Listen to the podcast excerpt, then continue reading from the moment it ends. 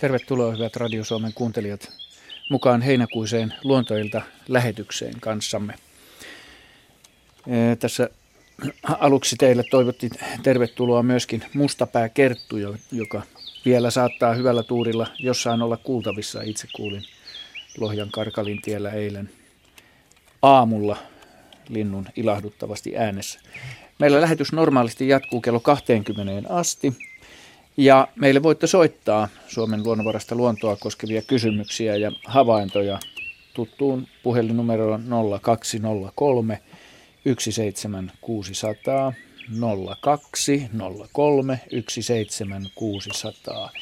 Ja luontoillan sähköpostiosoitehan on luonto.ilta.yle.fi.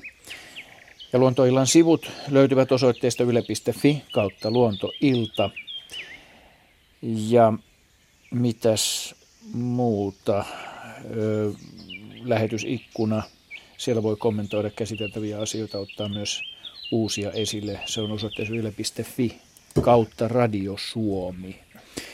Täällä studiossa tällä kertaa on, on ruskettunutta porukkaa Jaakko Kulberi, Juha Laaksonen ja Ari Saura. Heidi Kinnunen ja Henry Väre ovat lomalla. Ja, ja tuota, mm, mutta mutkitta puhutaan tänään, voidaan käsitellä muun muassa puutiaisia, joita täällä on kuvissakin. Mutta lähdetään liikkeelle soittajalla ihan reippaasti vaan. Meillä pitäisi olla linjalla Arja Korhonen. Hyvää iltaa, Arja. Hyvää iltaa. Olet lähettänyt, joo, niin. Olet lähettänyt kauniin kuvankin. Joo, kyllä. Kyllä kuun, olen seurannut tätä luontoiltaohjelmaa aina, mutta se varmaan kuuluu tämmöinen kuva sinne. Kyllä. Ja, ja, ja nämä luontoillan sivut sanotaan kuulijoille vielä löytyvät osoitteesta yle.fi kautta luontoilta. No niin Arja, ole hyvä ja, ja tota, kerro vähän tästä kuvasta ja, ja tämä kysymys, minkä olet lähettänyt. Joo, niin, niin tota, me vene, veneillään ja aika usein ollaan täällä se on näitä Espoon saaristoja, Espoon tuon Kivenlahden saaristoja, Stura Brändö. Ja siinä on semmoinen venelaituri, johon ihmiset vene, veneensä laittaa kiinni. Ja nämä käärmeet, ne on olleet ihan kevästä lähtien siinä, ne on joko erillään siellä ja ne on aina sitten auringonpaisteessa siinä. Siinä on semmoinen pelti, pelti jonka päällä nämä käärmeet aina siinä lämmittelee. Mm-hmm. Ja sitten sit ne todellakin kerran näki, nähtiin, että ne oli ne kaikki kolme käärmettä oli päällekkäin siinä samassa kohti. Oliko he lämmittelemässä, en tiedä mitä, mitä siinä oli, mutta se vaan ihmetytti, kun ne kaksi käärmettä on ruskeita ja tämä yksi on sitten musta. Mm-hmm. Ja, ja nä, näitä me rantakäärmeistä, näitä ruskeita pääteltiin, mutta tästä meitä tästä mustasta ei kyllä oltu varmoja, mikä se voisi olla. Joo. Niin, Okei, tämä... tämä on niinku kysymys, että mikä, mikä tämä on tämä tällä tavalla.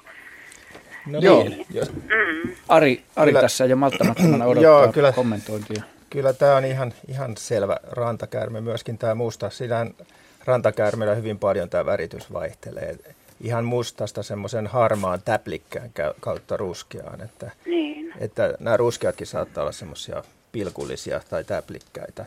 Mutta tuossa nyt ehkä kaikkein parhaimpia tuntomerkkejä on toi niin. päälaen nämä tämmöiset suomut tai kilviksihän noita kutsutaan. Niin rantakäärmeellä on vaan tuommoisia suht suuria kilpiä. Tossa, se näkyy ehkä tuossa alimmassa käärmeessä, tuossa ruskeassa käärmeessä parhaiten sen. Että siellä muutamista tuommoisista suurista kilvistä muodostuu toi päälaki. Ja siinä, mm. varsinkin siinä silmän takana on pelkästään tuollaisia suuria kilpiä. Et kyllä, kyllähän on muutama tämmöinen iso kilpi ja sitten hyvin paljon pieniä kilpiä siinä päässä. Ja myöskin tuo pään muoto on ihan tyypillinen Joo. rantakäärmeen pää. Et se on tuommoinen vähän pitkulaisempi, eh, ehkä tuommoinen vähän soikeampi. Ja kyllä on taas enemmän semmoinen kolmiomainen pää. Niin. Sitten kolmas Joo. hyvä tuntomerkki on toi silmän iiris, eli toi, niin. toi pupilli tuossa keskellä, niin se on rantakäärmeellä aina pyöreä. Et kyllä, niin. kyllä se on ah. semmoinen pystyrako, joka tietysti se pystyy sitä vähän niin kuin suurentaa tai pienentää riippuen valon määrästä, niin, Ja sitten muutenkin toi on hyvin tyypillinen rantakäärmeelle toi muoto ja asento ja tämmöinen ryhmissä oleskelu. Kyytkin saattaa olla keskenään ryhmissä, mutta niin. harvemmin, tai en ole kyllä ikinä itse nähnyt kyytä rantakäärmeiden joukossa. Että Aha, kyllä, tota, niin, niin mä, no se vähän tässä, tässä ei nimenomaan, ei kyllä ole mistään tämmöisestä lajien välisestä kontaktista kysymys, vaan nämä kaikki kyllä rantakäärmeitä, mitä tässä Joo. Ja tämä tämmöinen niin. pellin päällä loikoilu, se tietysti niin. auringosta ottaa lämpöä, niin se on mm. erityisen mieluisa. Ne käy vedessäkin usein sitten saalistamassa Joo. kaloja tai rannalla sammakoita. Joo, yksi kesä se oli, me nähtiin, kun äh, yksi niistä rantakäärmeistä söi kalaa, Joo, kalaa. Joo, ne on erittäin hyviä uimareita Joo. ja erittäin hyviä niin. sukeltajia, pystyy niin. siellä veden allakin pyydystämään niin. kalaa, mutta tuovat Joo. sen yleensä rantaan sitten syö, nie, nieltäväksi, että äh, vedessä jo, ne eivät sitä niele. Niin. Joo, joo. Se oli silloin, kun se kuva näkyy, kuvan se nähtiin vaan silloin, kun se sukelsi sitä äh, pyydysti sen kalan, niin se kyllä sitä nieleskeli sillä veden alla. Se näki ihan selkeästi, että se puolet vaan näkyy siitä Joo, kalasta, että mitenkä suuren se äh, palan se ensin siitä ottaa suuhun. Joo, ja sa- saattaa olla, että se on sitä jo aloittanut rannalla nielemistä, mutta se on jostain niin. syystä säikähtänyt ja mennyt sitten niin. veteen kesken niin, nielemiseen, että siinä voi olla siitäkin joo, kysymys. Niin, että mie- mie- mielellään se joo. tulee kyllä joo. ihan siihen matalaan rantaveteen tai sitten joo. ihan rannalle sen saaliinsa niin. kanssa. No aika kesyjä ne käärmeet siinä, että kun siitä kuljetaan kumminkin siitä laiturilta mennään sinne niin kuin saaren puolelle, niin ne antaa ihan, ne antaa ihmisten mennä siinä ja ne hyvin harvoin ne karkuun menee siitä. No ne on tietysti, siinä on sen verran vilkasta liikennettä, niin. ne on tottunut ihmisiin. Mm. Että mä olin itse tuolla Kustavin Isokarissa pari viikkoa sitten ja siellä oli pari 30 rantakäärmettä ihan tämmöisessä vastaavanlaisessa ranta laitu, mm. laiturikivikossa ja ne oli taas hyvin arkoja, että jos niin. hiippaili sinne oikein hiljaa ja oli pitkän aikaa paikalla, mm. niin tuli sieltä kivien kolosta näkyviin, mutta jos siinä teki vähänkin äkkinäisiä liikkeitä, niin Joo. livahti aika nopeasti sinne kiven koloon, tai joku meni jopa Joo. veden. Juha tuossa no, Mä ajattelin sitä, että noitahan voi huhtikuussa yrittää tunnistaa myös siis sukupuolelleen, että kun näkee näitä kunnon kasoja, nimenomaan lämpiminä huhtikuisina päivinä, niin jos siellä on semmoinen, sanotaan nyt 70 senttinen jörkölli, niin se on aina, aina tämmöinen mm. maht, mahtinaaras, jonka ympärillä on, on sekä koiraita että myös saattaa olla naaraita. Ja nämä pienemmät on vaikeita tunnistaa, koska ne on ihan samannäköisiä, mutta sitten pitää yrittää niin. katsoa sitä taktiikkaa, että näkee, että ne koiraat kietoutuu sen naaraan ympärille. Mm, ja niin sitten taas yleensä... nuoret naaraat on, on siinä vähän niin kuin loitommalla, että ne kyllä, seuraa kyllä, niitä feromoneja. Kyllä, kyllä. Mutta, että... mutta kaiken kaikkiaan niin kuin mutta... täysikasvinen naaras on suurempi kuin täysikasvinen koiras näillä niin tämä oli, tämä musta oli kaikista pienin näistä käärmeistä. Joo, tästä Sitten, ei kyllä pystynyt sukupuolta joo. määrittämään, että joo. nämä nyt on vaan niin. oleskelee tässä, sulattelee niin, ehkä ne ovat ravintoa ja ottaa aurinkoja. oleskelua mm. sitten siinä, kun aika viileä ilma oli muuten ja sitten kun aurinko paistoi sitten siihen. Joo, no se on että, sitten niin. heille erityisen mieluisa paikka. No niin. Joo. Joo. Kiitos Arja ja kauniista kuvasta. Olet päässyt todella läheltä todistamaan kaunista Kyllä, näkyä. Joo, se oli kyllä hämmästyttävä kuva. Kiva. Tapaus siinä. Kiva. Joo. Hyvää Joo. kesänjatkoa. Hei hei. Niin se tuli vielä mieleen, että tota, tämmöisissä talvehtimispesissähän on kyllä nähty eri lajejakin yhdessä. Että siellä saattaa olla kyitä ja rantakäärmeitä samoissa, samoissa talvehtimispaikoissa, jopa vaskitsoita. Aivan, ja sammakoitakin. Niin, niin, ja jopa sisiliskoja. Mutta siis Juh. tällä tavalla kesällä nähtynä niin har, harvemmin kyllä, tai en ole kuullut, että ne oleskelisi nämä eri lajit keskenään näin tiivissä kimpassa. Joo, hieno kuva. Hyvä. Otetaan seuraava soittaja rohkeasti vaan linjalle mukaan soittaa. Soitto tulee Hyvinkäältä. Maria Pitkänen. Hyvää iltaa. No hyvää iltaa täällä Kannon nokka keskellä mettää.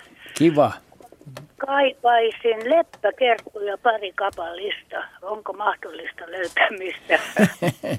Miks, miksi juuri pari kapallista olisi tarve? No, ehkä nyt riittäisi näille kirvoille, tai siis olisi ruokalistalla runsaasti kirvoja. Aivan oikein. Meillä on paljon kukkia täällä kannonnokassa ja kirvoissa löytyy. Mä oon nyt kahteen kertaan ne ruiskuttanut oikein tuommoisella isolla pumpulla tolu tullut vedellä, eikö mäntysuopaliuoksella. Joo. Mutta kun eivät topene. Ei tunnu tehoavan. Joo, mä oon pannut niin puolet vettä ja puolet mäntysuopaliuosta, että minusta se nyt suhde on aika kohdallaan. Joo. Kuuluuko kysymyksesi, jos tulkitsen oikein, että missä leppäkertut luuraavat? Missä ne nyt? Ne luuraa. Niin. Mitähän Niin. Jaska sanoi, että ei niitä kauheasti ole näkynyt, ainakaan mä en nyt ehtinyt niitä Niin. nimenomaan tässä kauheasti tutkailemaankaan, mutta mitähän Jaska sanoo tähän? Niin. No sen verran, kun mä nyt on tuolla luonnossa haahullut, niin siellä on ainakin tuolla saaristossa vielä oli jopa talvehtineita yksilöitä jäljellä. Ja, ja mi, mitä nyt noihin leppäkerttujen toukkiin tuossa törmäilin, niin ne oli kaikki, kaikki aika pieniä vielä, että Joo. voi olla vähän niin, että, että nyt on käynyt niin, että kirvat on pärjännyt tämän kylmän alkukevään paremmin kuin, kuin leppäkertu, leppäkerttujen jälkikasvuja. Ja ne on vähän niin kuin tuloillaan vielä, että Joo. useimmat leppäkerttulajithan talvehtii aikuisena. Ja, Niin. ja sitten tota niin, muni, muni munat tuossa joskus toukokuulla ja, ja ehkä kesäkuun alkupuolella. Ja Joo. ne on aika pieniä ilmeisesti vielä, että siksi niitä ei näy. Että, mutta näihin aikoihin niiden pitäisi ruveta Niin. ensimmäisten kyllä koteloitumaan. Ja, Joo. Kun mulla se- kaupunkiasunnossa oli talvehtinut kolme leppäkerttua ihan parvekkeella. Mm-hmm. joo, ne on aika karastuneita eläimiä talvehtimisessa, että aika usein löytyy esimerkiksi ikkunan väleistä. Ne menee noista käsittämättömällä prosentilla sisään noista, noista totta, tuuletusreijistä, mitä siellä ikkunakarmeessa on. Ja, ja tunkeutuu siitä sitten ikkunoiden väliin ja eivät tietenkään löydä enää pois sieltä. Että, Siellä ne on seljällään sitten. joo. Voi, voi, voi. Niin, Mutta tämä on tämmöinen loputon taistelu näiden tota, leppäkerttojen ja kirvojen välillä. Ja Niin. sanotaan näin, että leppäkerttoja ei ole ilman kirvoja, mutta kirvoja olisi epäilemättä liikaa ilman leppäkerttoja. Niin. Mulla on semmoinen muistikuva, että silloin kun on, on sateinen alkukesä tai on sateinen kesä alkuvaiheessa, niin kirvat on voitolla siinä vaiheessa ja leppäkertot tulee myöhemmin, että niitä on vähemmän, mutta tässä voi vielä tilanne kääntyä. Niin kuin Jaska sanoi, niin kehitys kestää kuukauden munasta aikuiseksi. Tässä on vielä oikeastaan vähän pidempäänkin, mutta Kumpi on tehokkaampi, aikuinen vai toukka? Se kirva. vähän veikkaa, että se toukat saattaa olla Niin kuin tehokkaampia. ne kuitenkin mutta- kasvaa koko Mutta ajan. tässä on just se ongelma, että, että niin kuin hirveä, nyt kun oli tämmöisiä voimakkaita jaksoja, niin kuin joko kylmää tai lämmintä ihan toukokuulta lähtien ja sitten tämä kesäkuun pitkä kylmä jakso, niin se kyllä rappaa juuri parhaiten niin kuin tämmöisiä niin kuin liikkuvia hyönteisiä, jotka tarttis vähän lämmintä vipeltämiseen. Niin yli kaksi viikkoa oli aika, miten nyt sanoisin kauniisti. Hyönteismaailma oli aika down. Niin oli, kesämme oli taas kerran kylmä ja vähän luminen. joo. että Kiitos Maria soitosta ja ei muuta kuin lääkkeeksi vaan odottamista, että kyllä ne sieltä tulee, kun ovat tullakseen. Hyvää kesän jatkoa. Otetaan seuraava soittaja. Kuopiosta meille soittaa Pekka Ihalainen. Terve no Pekka. tekee. Ki- terve, terve. Äsken se voisi jatkaa, että tota, kun ei ollut leppäkerttuja ilman kirvoja tai päinvastoin, niin voiko rantasipiä olla ilman rantaa? Mutta tota, semmoinen kysymys, kun tuossa seurasin rantasipin pesimistä, niin tuli mieleen se, että yrittänyt jostakin hakea, että mikä on rantasipin poikasen pesäaika, kun yleensä sanotaan, että jollakin näillä pönttölinnuilla, siis lainausmerkit, ei ne pitää pönttöjä, ne vaan pesii pöntössä, niin niillä on joku pesi, tai se pesäaika, mutta näillä ei ole missään mitään, mitään tietoa.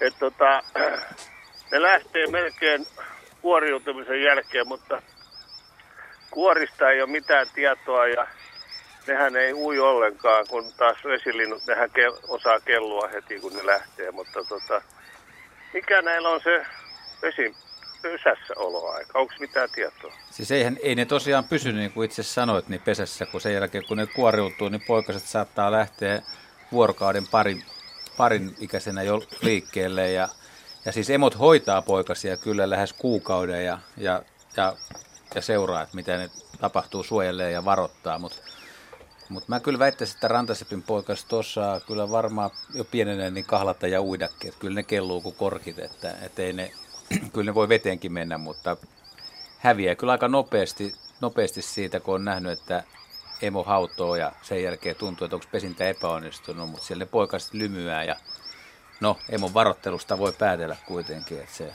poiku on paikalla.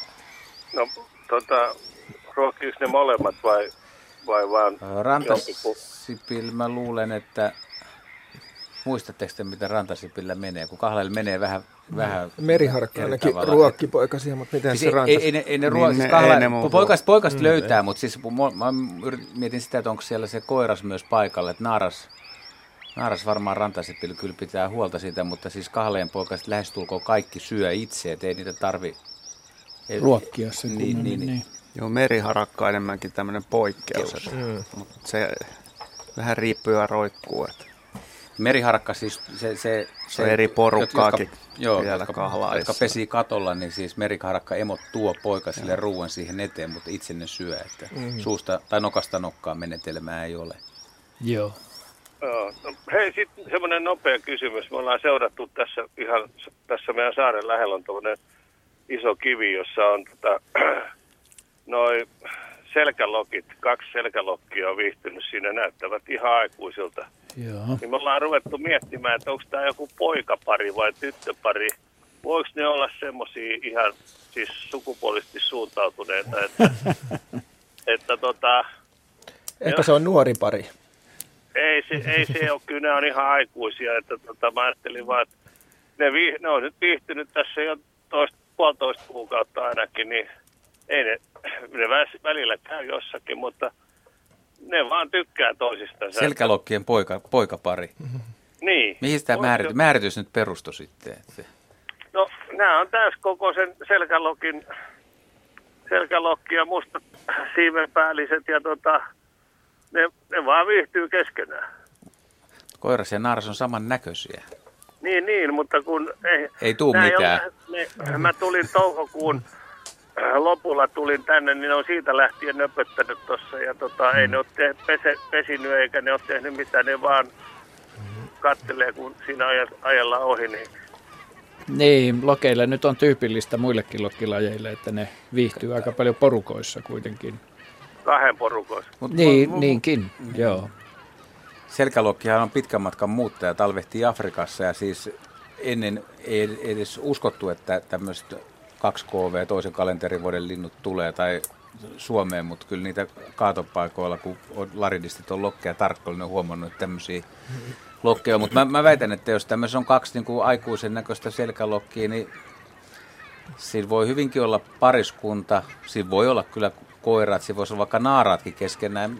Ei, kaikki linnut ei pesi, että on, on paljon lintuja, jotka ei jostain syystä kuitenkaan sitten pesi. Tai, tai on vaikka alussa ehkä suunnitellut pesivänsä ja sitten kylmä kevät tänä vuonna ja, ja alkukesä, niin siis monet, monet linnuthan lykkäsi ja lykkäsi sitä pesintää ja osa ei sitä aloittanut ollenkaan. Että tosi vaikea sanoa, mutta kun ei me, meistä ei varmaan tässä vaiheessa kukaan tiedä tästä teidänkään tapauksesta, että, että onko siinä kaksi koirasta, onko siinä kaksi niin. naarasta vai onko siinä koirassa ja naarasta. Se menee täydelliseen spekulaatioon, mutta Jaska taisi sanoa tuossa jo, että, että, että kyllä lintumaailmassa on myös tällä lailla, että pari herraa saattaa viihtyä hyvinkin yhdessä. Pidempäänkin. No niin.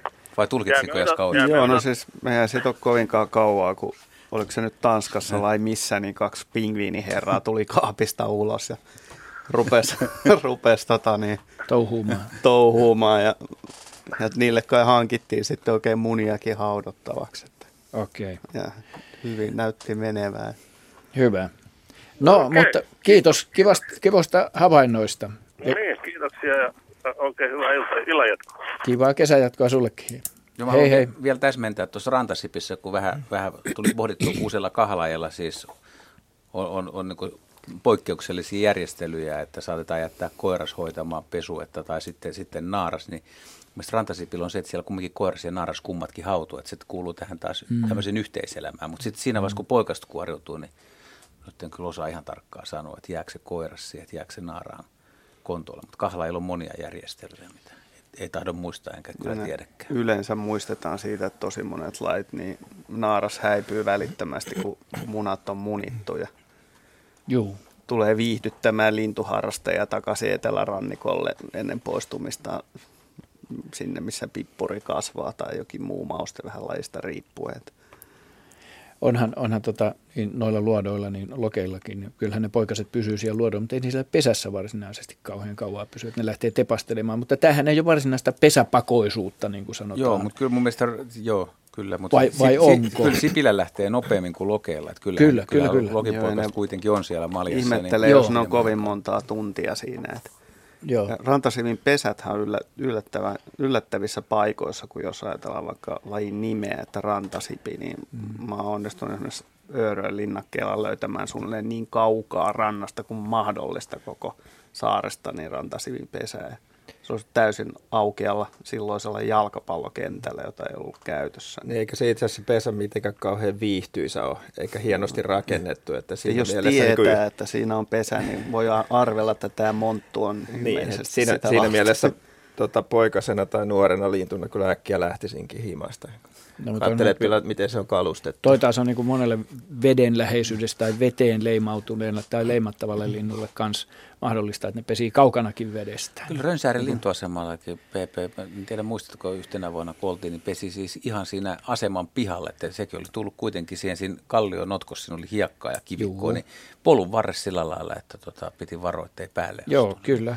Pöysti taisi astuukin. No, niin Aivan on hyvin avoimilla paikoilla, niin kuin siinäkin tapauksessa, vaikka olisi mettää tai jotain muuta ilmeisen hyvää kaseikkoa, niin mä oon useamman kerran löytänyt nimenomaan avoimelta. Joo. No kyllähän meriharakkakin, joka ruotsiksi on rantaharakka, stranskaatta, niin kyllähän sekin pesii aika kaukana vedestä, muun muassa tässä Pasilassa. Ja englanniksi osterin syöjä. Niin, oyster catcher, kyllä. Joo, ja, ja siinähän on tämä hauska Riki Sorsa biisikin, jossa lauletaan kiikki, kiikki, kiikki, kiikki, mutta se on väärin määritetty muuttohaukaksi ja ruotsiksi punajalkahaukaksi. Ilmiselvän meriharakan Kyllä, kyllä, kyllä me näin rohjetaan väittää, mutta Hyvä Jaska. Rikihän kuuluu itsekin sorsiin vesilintujen piiriin, että annetaan hänelle se oikeus. Hyvät kuuntelijat, kuuntelette luontoiltaa. Äskeisestä jorinoista huolimatta se todettakoon tässä. Numero, puhelinnumero tänne on 0203 17600. Ja kiitämme Pekka Ihalaista tuosta soitosta vielä. Siis 0203 17600 ja meillä jatkuu lähetys kello 20 asti. Sähköpostiosoitteemme on luonto.ilta.yle.fi. Nyt otetaan yksi soittaja tähän väliin ja sen, sen jälkeen otetaan vähän sähköistä postia ja käsitellään puutiaisaihetta. Taisto Natunen Heinävedeltä. Hyvää iltaa. Joo, Hyvää iltaa. Puhelimessa ollaan. Hyvä.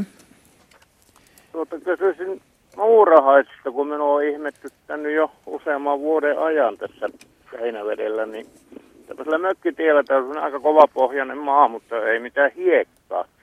Ensin meidän tässä mök, mökin pistotiellä, niin kuin sanotaan tuosta isommasta tiestä tuolla, niin oli tosi muurahat, hyvin pientä muurahaista, mitkä kaivoi semmoisia koloja ja nosti vähän hiekkaa sieltä. Tosi ke- äärimmäisen pieniä kekoja, mutta nyt ne on siirtynyt niin kuin, niin se on tullut tälle valtaväylälle, eli tälle yhdystielle. Ja tuota, täällä on nyt aika huomattavia sitten näitä tässä tien keskialueella, missä kasvaa joitakin ruohotuppuja tai heinää sillä niin kuin on teillä yleensä kasvaa. Niin, niin. Tänne on nyt ilmaantunut tämmöisiä kraattereita ja sitten sellaisia kekoja.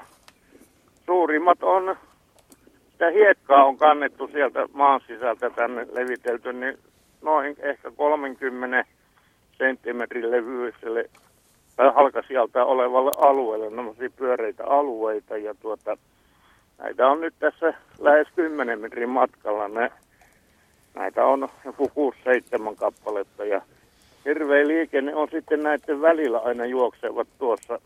Tämä on semmoinen hyvin pieni, näyttää aivan mustalta muurahaiselta, jopa pienemmältä mitä on tämä niin sanottu sokerimuurahainen, mitä tuonne rakennuksiin tulee, mutta näitä ei ole näkynyt rakennuksissa. Ja, ja nyt sä kysyt, mitä, mikä laji mahtaisi olla mitä, kyseessä. Mitä ne mahtaa olla tällaiset tuolla maassa sellainen asusta? Joo. Tuota, Niin, mikäs koko siinä nyt tarkalleen ottaen oli, oli nämä No, pikkuvesselit? En ole yhtään ottanut kiinni. Nämä on ehkä tuommoisen kahdesta kolmeen millimetrin pitkiä, ei ainakaan yhtään suurimpia. Eli pienempiä kuin mitä on tämä Sokerimuurahainen. sokerimuura. Joo. No, sanotaan tällainen niin kuin puolivalistuneena arvauksena, että ne voisi olla jotain tetramorium suvun tota, muurahaisia. Ne on sellaisia aika hidasliikkeisiä, eikö niin? No ei nämä hirmu kovaa juokse, mutta kuitenkin. Sellainen mä niinku- nyt on tässä paikalla justiin tässä ulkona kävelen. Niin kyllä niitä nytkin, vaikka nyt vettä alkaa juuri satamaan tässä, niin kyllä niitä liikkuu, mutta nämä hiekkakehot niin kuin ihmetyttää, että ne, Joo, no kun ne on pieniä muurahaisia, niin ne pystyy liikuttelemaan lähinnä pieniä kiviä, eli se on se, Joo, millä, nimenomaan millä ne, tota, niin, niitä ne pystyy kuskaan pois ja kaivamaan niitä, niitä tota, käytäviä ja pesäkammioitaan sinne, joo. sinne tota, hiekkaan kovaankin sellaiseen. Ja, ja no, tää tämä on hyvin nimenomaan kovaa. Joo, ja se on Mhm. hyvin tyypillistä sitten, että, että se hiekka on siinä ihan siinä pesän vieressä. Ja onko se semmoisissa paikoissa siis, jossa on myös heiniä sitten kasvaa? Joo, tässä on, tämä on tämmöinen mökkitie, niin tuota, hiekkatie, niin tuota, Onko ne kasannut keskialu- niitä, niitä tota, hiekkoja niiden heinien niin kuin tyvelle? kyllä nimenomaan justi aina kun on heinätupsu tässä, niin Okei, Siinä on sitten äh, tää, levitetty tätä hiekkaa, eli su, suurimmat työmaat niillä on ollut jo näköjään, että niin tuota, jopa 30 senttiä halkasijalta on nämä tämmöiset matalat keot, ei ne varsinaisia kekoja ole, Joo. kuitenkin. Tämä liittyy tähän muurahaisten tota, niin, suureen harrastuneisuuteen, mitä tulee kirvoihin. Ja silloin tota, niin se heinissä on todennäköisesti niin juuri kirvoja. Ja nämä muurahaiset, paitsi että ne kuskaa sitten hiekkaa niin kuin pesäkammioidensa tieltä, niin, niin ne myös suojelee näitä kirvoja, jotka on siellä juuressa ja juuri tupessa kiinnittyneinä, niin vielä siten, että ne kasaa hiekkaa niiden päälle, että ne kirvat voi niin kuin, asettua laajemmalle alueelle siihen, sinne tota, niin kuin, heinän juureen ja, ja tyvelle. Ja, ja tämä onkin tämä muurahaiste, kun monesti puhutaan, että muurahaiset on hirveän hyödyllisiä, niin, niin parhaimmissa tapauksissa esimerkiksi kekomuurahaisten tai kirva farm, farmailu, niin saattaa kiskasta jopa parikymmentä prosenttia tai enemmän männyn vuo- vuotuisesta tota, energiatuotannosta niin kuin kirvalehmien kaitsemiseen, kaitsemiseen sitten, että ne on melkoisia viljelijöitä. Että, Joo.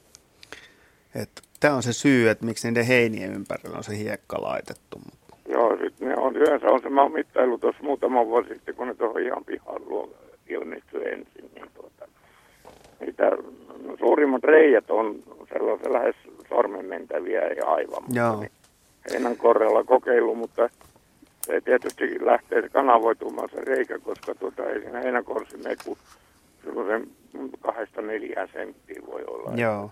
Tässä on sekin hyöty, että sitten kun niillä on tätä hiekkaa, niin ne voi sitä siirtelemällä niin vaikuttaa siihen, että miten ne sulkee ja avaa joitakin kammioita lämpötilan mukaan. Tai jos sataan, ne voi sulkea ne.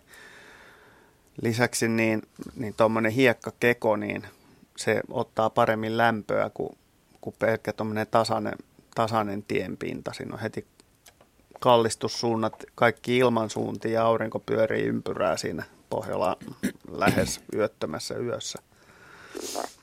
Joo. Että siinä on monia, monia hyötyjä, että on tällaista tavaraa, jota voi järkätä.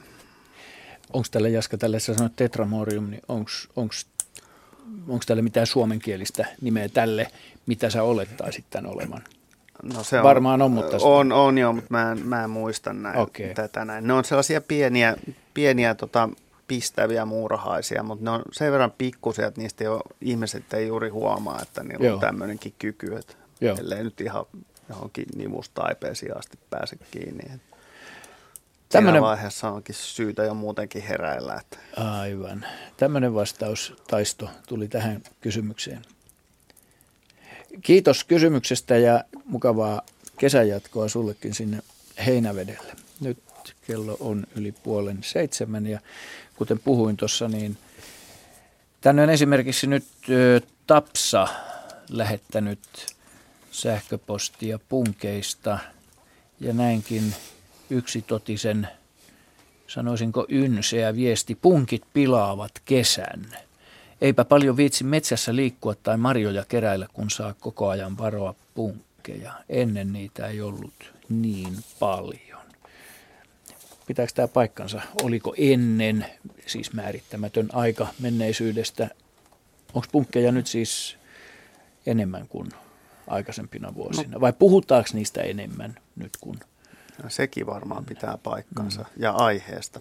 Niin. Ja tota, tässä nyt kai kansakuntana olemme semmoisen niin jyrkänteen reunalla, että, että, että tota, niin pitäisi löytää tämmöinen kaunis equilibrium ja tasapaino siitä, että kuinka paljon punkeista puhutaan ja kuinka paljon niitä pelätään. Ja, että niin kuin hysteria harvoin auttaa siihen, että, että tota, miten reagoidaan lähiympäristöön. Että ilmiö sinänsä on aina ollut, ja, mutta semmoisia viitteitä on ja havaintoja, tutkimuksiakin, jotka viittaa siihen, että punkkeja on todellakin enemmän kuin meillä, mitä, meillä, meillä enemmän kuin mitä juuri. niitä on aikaisemmin ollut. Ja jopa niinkin, että ihmistä ahdistelevia punkkilajeja on niiden määrä on kaksinkertaistunut, eli tuolta yhdestä idä, kahteen. Eikö tuolta idän suunnalta tullut? tullut Joo, tämän, meillä, meillä on nyt tämmöinen toinen laji, joka on nimetty taigapunkiksi. Taigahan on vanha siperiakielinen, jonkin, joidenkin siperian kielisen, kielisen heimon sana, joka tarkoittaa metsää. Ja se on tota, niin nyt tämmöinen eksoottinen itäisen metsän nimitys sitten. Että. Mutta eikö tämä meikäläinenkin punkki? Metsissähän se myöskin, jopa havumetsissä. Joo, ei se itse asiassa ei, kyseessä ei ole mitenkään hirveän nihilistinen mm. eläin kumpikaan. Että molempia on sekä metsissä että mm. rantapusikoissa, niit, niityillä, kosteella niityillä, tämmöisillä. Voisiko ajatella, että esimerkiksi runsastuneet kauriskannat voivat osaltaan edistää punkkien elin olosuhteita tai sitten ehkä kostiat, sateiset kesät. Siinä on varmaan monen jotain, tekijän, jotain, useamman tekijän no, yhteissumma. Kovat talvet. Mä Tietysti luulen, niilläkin on luontaista vaihtelua aina näissä kannoissa, on tota, mutta itse kullakin. Tämä menee niin mutuiluksi kyllä, mm. mutta, mutta jos nyt ajatellaan ylipäätänsä hyönteisiä hämähäkkieläimiä, joita meillä luonnossa tällä hetkellä on, niin me tiedetään esimerkiksi perhosista, että meillä on tänä päivänä suunnilleen se lajistollinen diversiteetti, joka oli Latviassa – 20 vuotta sitten, niin, niin tämä voidaan yleistää, koska perhosta on hyvin runsaslainen 2500, 2600 tai tällä hetkellä 2600 tavattua lajia Suomessa. Se voidaan yleistää muihin hyönteisryhmiin aika hyvin ja väittää, että on varsin todennäköistä, että muillakin tämä responssi on se plus 20 prossaa. Ja tämä tarkoittaa siis, ja vielä niin kuin perhossa, yöperhosseuranta, tämmöinen laajamittainen seuranta, joka on – meillä ollut nyt parikymmentä vuotta käynnissä, niin se viittaa paitsi niin kuin havaittujen perhoslajimäärien kasvuun, niin myös siihen, että yksilömäärät on kasvanut. Että siis diversiteetti koko Olemme siis siirtyneet tuhat kilometriä etelämmäksi. No ei niin. paljon puutu. Niin. niin. Ja tota, sillä perusteella, kun me tiedetään, että, että tämä puu, kotimainen puutiainen niin on, on meillä eteläinen laji, niin on, on oletettava, että on todellista, että sen määrät on kasvanut ja, mm. se, on levi, ja se tiedetään, että se on levittäytymässä pohjoiseen. Nythän on tämmöinen, mainittakoon tämä, tämä Turun yliopiston käynnistämä puutiaislevinneisyyskartoitus Suomessa. Eikö niin, puutiaishavaintoja kerätään Suomesta tältä vuodelta. Joo, tosiaan. Sä, jos sä tiedät Jaska tästä jotain, niin, niin, niin kuin ilmeisesti tiedät, niin tässähän voisi aktivoida ihmisiä tekemään puutiaishavaintoja ja ilmoittamaan niistä. Joo, tosiaan tämmöistä nettiosoitteesta kuin www.puutiaiset.fi. www.puutiaiset.fi. Joo, mä veikkaan, että suuri osa kansasta ymmärsi tämän. Mä en ymmärrä ilman näitä, ellei mulle sanota sitä. Sä oot niin vanha jo, ja niin on mäkin. niin, niin. Mutta www ja vielä kaksois vielä, jos joku haluaa tämä niin, niin hyvä. Eli mä toistan sen. Kaksois v, kaksois v, kaksois v, piste, puutiaiset pienellä alkukirjamme, fi, pienillä nämäkin. No, tuli, tuli selville nyt toivottavasti sinne, tämä Sinne nettisivulle voi mennä ja siellä voit täyttää myös tämmöisen lomakkeen, jossa kysytään monia asioita sitten tehdystä puutiashavainnosta ja, ja niin sieltä myös löytyy tämänhetkinen ilmoitettujen puutiaishavaintojen levinneisyys Suomessa ja, ja se on yllättävän pohjoisesta löytynyt, löytynyt tota havaintoja. Ja, ja tosiaan niin kannattaa osallistua ja näin edesauttaa tämän hirvityksen leviämisen havainnointia Suomessa. Pitääkö tässäkin havaintokeruussa paikkaansa se, että myöskin puutiaisten löytymättömyys on havainto sekin? En tarkoita sitä, että, että kaikki, jotka eivät näe puutiaista, niin ilmoittaisivat sinne, mutta sellaisilla alueilla esimerkiksi, jossa puutiaisia on havaittu ja jos, jos siellä ei ole, niin varmaan semmoinenkin havainto on hyödyksi. Niin, mä en itse asiassa tiedä, että oliko tuossa mahdollisuutta siihen. Aha, okay. Mutta ainakin jokainen koiranomistaja voi raportoida ulkona juoksevan piskinsä tilannetta. Joo. Se ei, se ei ole mikään huono, huono idea sinänsä. Niin Juu, no Minulla on Lapin koira, siinä ei ole niin. punkke. niin kuten todettu, niin siis harva, harva suomalainen eliölaji puutiaisen lisäksi on pystynyt tekemään negatiivisessa merkityksessä näin hurjan PR-kampanjan, että se on tullut tosi tunnetuksi 80-luvulta lähtien, kun aikaisemmin puhuttiin vain kumlingen taudista ja oli borrelioosi. Mutta mä luulen, että merkittävin, missä ihmiset on kiinnittänyt huomioon, vaikka PP tuossa luki tuon kysymyksen, puhuttiin jostain marjametsästä tai, tai sienestyksestä tai, tai tämmöistä metsäluonnosta, niin on, onkin kaupunkiluonto. Ja siis ihmiset saa niitä siis Helsingissä Juu. puutiaisia. Se, se on jännä, löytyy. että se on tullut kaupunkeihin, niin, ja kaupungeissa on puutiaisia, jotka levittää borrelioosia.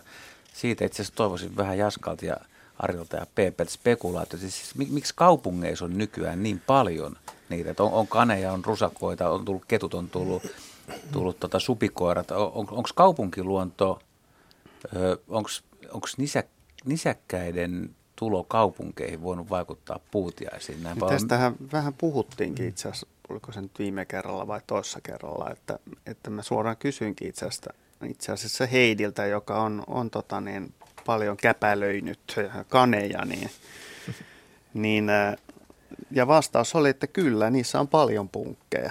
Ja, ja tota, kaniini on epäilemättä semmoinen, että Helsingissä niin se on varmasti merkittävin, siellä missä se esiintyy, niin merkittävin tämmöinen niin kuin potentiaalinen karvainen eläin, joka ylläpitää punkkikantaa. Että, mutta sitten on tietysti on myös kettuja, supikoiria sitäkin enemmän – Kettu on suht laaja reviirinen eläin, että mä en näkisi, että sillä olisi mitään erityisen suurta merkitystä, niin kuin vaikka niitä olisi kettumaisesti runsaastikin, niin, niin punkkeihin just, mutta supikoiria voi olla huomattavasti enemmän kuin kettuja. Entäs linnut ja talviruokinnan ja lintujen? Ari sanoi tuossa, että mustarastaasta oli löydetty paljon, kun oli löydetty punkkia. Se, se oli niin, itse asiassa minä, niitä oli löydetty, aha, oli oliko niitä nyt yli 200 yhdestä ainoasta hyy, lähes hyytyneestä mustarastaasta, mutta nämä lintujen punkit on siinä mielessä vähän niin kuin kaksipiippunen juttu. Se on vähän eri ryhmää kuitenkin siellä, nyt. Siellä, niin. on omia, siellä on omia punkkilajeja, mutta siis kyllä myös puutiainen iskee niihin, ettei siinä mitään. Mm. Siis Suomesta on taattu afrikkalaisiakin punkkilajeja itse asiassa. Niin kuin Varma, varmasti myöskin tota, koirilla on oma osuutensa. Mm. Siis kaupunkien lemmikikoirat. Siis koirien näyttää, lisääntyminen. Niin, siis, siis mun enemmän. mielestä koiria on tosi paljon nykyään, jos niin kuin huomaat mm. Lauttasaaressa, mm. teidänkin perhe hommas juuri koiran. Ja varmasti tämmöinen... Yllättävä tieto tässä. Niin. Tämmöiset tota, lemmikkikoiratkin toimii yhtä lailla väliisäntinä. Tässä kanille tapaa. kyllä, kyllä. Että jos ihmiset ei ole tarkkoja, että kaupungissakin on syytä ruveta käyttämään harjaa niin, iltaisin. Tota, niin vapaana olevat kissat on ehkä suurempi ongelma kuin koirat, mm. jotka nyt ei vanhasti vapaana laukkaa. Että, että tietysti pihakoirat on eri asia, mutta mä en näkisi, että niiden määrä on kauheasti noussut. Mm, Tässä se riittää, koirissa... että se koira menee sen Flexin kanssa siellä heinikossa, niin yhtä Joo, siis, se kerää niitä punkkeja. Siis se kerää niitä no. punkkeja, mutta kyllähän näin on, että kyllähän ihmiset, ihmiset niin kuin tekee aika, aika lailla parhaansa, kun ne koiristaan niitä punkkeja no, kyllä, löytyy, kyllä. että se ei niin kuin, tavallaan lisää välttämättä kauheasti niiden punkkien määrää, se kyllä niin kuin, kerää niitä. Mutta. Mm. Mutta vielä lyhyesti, onko teidän mielestä siis kaupunkiluonto tai se kaupunkiympäristö, heinikot tai tämmöinen, on, on, onko ne muuttunut jollain tavalla, että, että puutiaisille muuten mukavammaksi esimerkiksi ympäristönä, koska kyllä se nyt kuitenkin on vissiin päähomma on tämmöinen heinittynyt alue. Niin jos ajatellaan ihmisen kannalta, että mistä tulee se puutiaine ja se tauti, mihin ihminen, mistä ihminen ei pidä, niin se, onko se heinikkovaltainen alue No, vai? kyllä mä näkisin, että, että tota, hoidetut nurmikot on huonompia, huonompia tota, punkeille kuin heinittyneet alueet. Ja tämä johtuu ihan puhtaasti siitä, että jos tulee kuiva keli, niin, niin tämmöinen nurmikko, niin kuin moni on huomannut, kärähtää todella helposti. Ja, ja tota, silloin se muuttuu aika epämiellyttäväksi paikaksi puu, pienelle tämmöiselle nivelijalkaiselle, nivelijalkaiselle niin kuin puutiaiselle. Että Tuntuisi jotenkin luonnollisemmalta, että, että ne tuossa- kuivuu ja niin kuin kuolee ra- semmoisessa Tuossa kaupungin rakenteessa niin puist- puistoissa ei ole tapahtunut niin suurta muutosta kuin mitä nyt on esimerkiksi jotkut lämpimät talvet. Ja sitten nimenomaan just tämmöinen kanien ja, ja, ja nisäkkäinenkin kaupungistuminen. Että jotenkin, jotenkin se tuntuisi luonnollisemmalta Tässäkin on, tässäkin on vielä huomioitava se, että niin kuin rottia on kyllä ollut ihan riittävästi Aivan. koko ajan. Että, Aivan.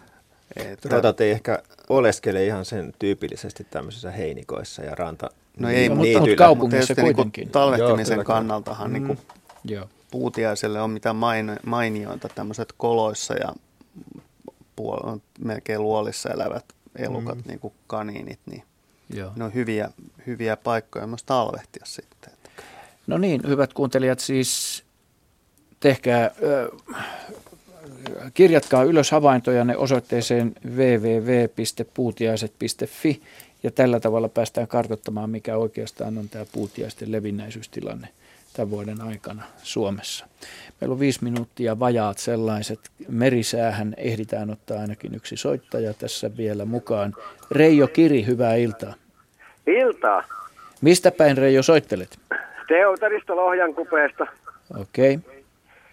Ja tota noin, niin ensimmäisenä haluaisin tuohon puutiaishommaan sanoa, että isäni, joka oli kova marjamies ja metsämies, niin kyllä siis sanotaan lapsena, muistan 50 vuotta sitten, niin tota, hänellä oli aina punkkeja, tota noin, kun hän tuli mettästä, että äiti niitä voilla hoiti, Joo. mitä ei ole saanut tehdä.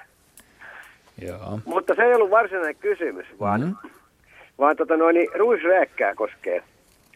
Ja tota, on kuullut vanhoilta ihmisiltä, että ö, ruisrääkkä tekee pesän niin kuin jonnekin pellon reunoille.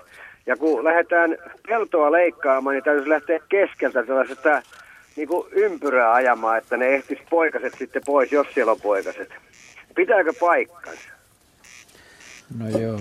Siis silloin kun ne poikaset on lähtenyt liikkeelle tai on vielä pieniä siellä pellolla, niin Joo. mä, kyllä mäkin on kuullut, että on yksi taktiikka, että lähtee keskeltä ja ne poikaset sitten juoksee sinne laidoille, mutta Joo. Mulla nimittäin joka vuosi tässä aina tulee ruisrääkkä ja se pitää tätä kaunista ääntää. Se ei häiritse mun unta, koska mä nukun niin sikeästi, mutta tota, tänä vuonna se oli taas tässä, mutta se hävisi niin nopeasti, että nyt tämä maajussi on ajanut tästä reunoilta. Mutta keskellä on ed- edelleen pitkä heinä, mutta en ole kuullut ääntä, että onko sitten pesä mennyt tai... No se voi olla hyvinkin mahdollista, kun mulla on sellainen käsitys, Joo. että se voisi olla siellä reunoilla nimenomaan. On, onks, rajautuuko nämä reunat niin kuin ojiin? Tai minkä, No- onko siellä pitempää heinikkoa? Y- yhdeltä puolelta rajautuu ojaa. Joo. Aika syväänkin ojaa. Voisin kysyä yhden kysymyksen. Tota, niin, mihin aikaan se tuli se ruisrääkkä sinne? No se on varmaan jo kuukausi sitten kuulin ensimmäiset kerrat.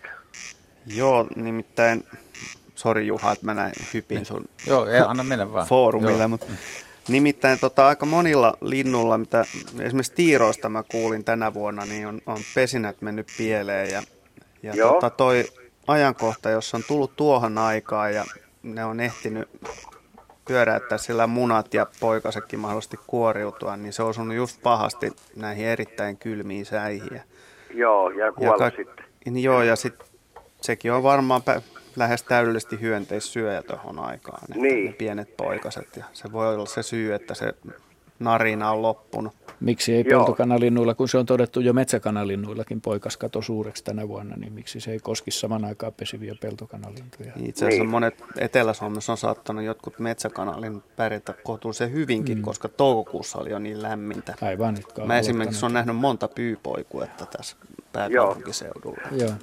Mutta pohjoisempana ongelma on varmaan todellinen kyllä. Joo. Joo. Niin, että tässä se... nyt on vaikea sanoa sit, mikä on se syy, mutta että jos ne on hävinnyt, niin se on ainakin hävinnyt fakta, on, että ne on hävinnyt ainakin, siitä. Että, juu. Meillä on varmaan se, siis koiras, kun se narisuttelee siinä ja kutsuu naarata koiras, hän ei osallistu sitten sen jälkeen liiemmältä niin tähän hommaan, että se naaras hoitaa sen homman, niin se, että me ei, ei aina voida tietää, että jos naaras va, koiras vaikenee, mm. niin siellä voi kuitenkin olla pientä säpinää käynnissä ja iloinen yllätys luvassa. Joo. Joo. Et, et vaikka tämä laulu, laulu loppuu, että tota, mä, mä oon kuullut viimeksi ruisrääkän tänään aamulla yöstä kello kaksi. Joo, narisuttelevaan innokkaasti. Ja se taas niin kuin ei välttämättä ole enää sitten hyvä merkki, että kun kuulee mm. sen äänen tähän aikaan. Että mm. Aha, joskin joo. niitä tulee siis, niin kuin, tätäkin vissiin pari lähetystä sitten käytiin läpi, joo. että tulee tota, lintuja vielä tähänkin aikaan ja vaihtaa ja yrittää vielä uudestaankin. Niin. On, Joo. on, Kiitos Reijo soitosta. Ja, vielä sanoa, että no meillä painaa meri, merisää tässä päälle. Ihan vaan, ihan vaan kiitokset kuule, kun kerran oltiin Mäkiluodossa oppilaiden kanssa, niin PP oli siellä ja otettiin kuvia. Ja oppilaat oli niin onnellisia, että kiitos, kiitos. Kiitos siitä ja oppilaille terveisiä sulle kanssa. Hyvää kesänjatkoa. Nyt tosiaan hyvät kuuntelijat, meillä merisää noin viiden minuutin mittainen tauko ja sitten tulemme jälleen viideksi minuutiksi mukaan lähetykseen ennen kello 19 uutisia.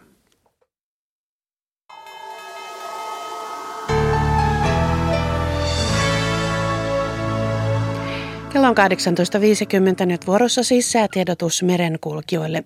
Huomautus veneilijöille annetaan Saimaalle aluksi paikoin ukkospuuskia. Siis huomautus veneilijöille Saimaa aluksi paikoin ukkospuuskia.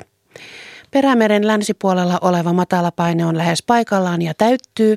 Jäämerellä on korkea paine odotettavissa huomisiltaan asti. Suomenlahti ja Pohjois-Itämeri lounaan puoleista tuulta 5-10 metriä sekunnissa. Yöllä tuuli heikkenee aamusta alkaen 2-6 metriä sekunnissa. Paikoin sadekuuroja, enimmäkseen hyvä näkyvyys.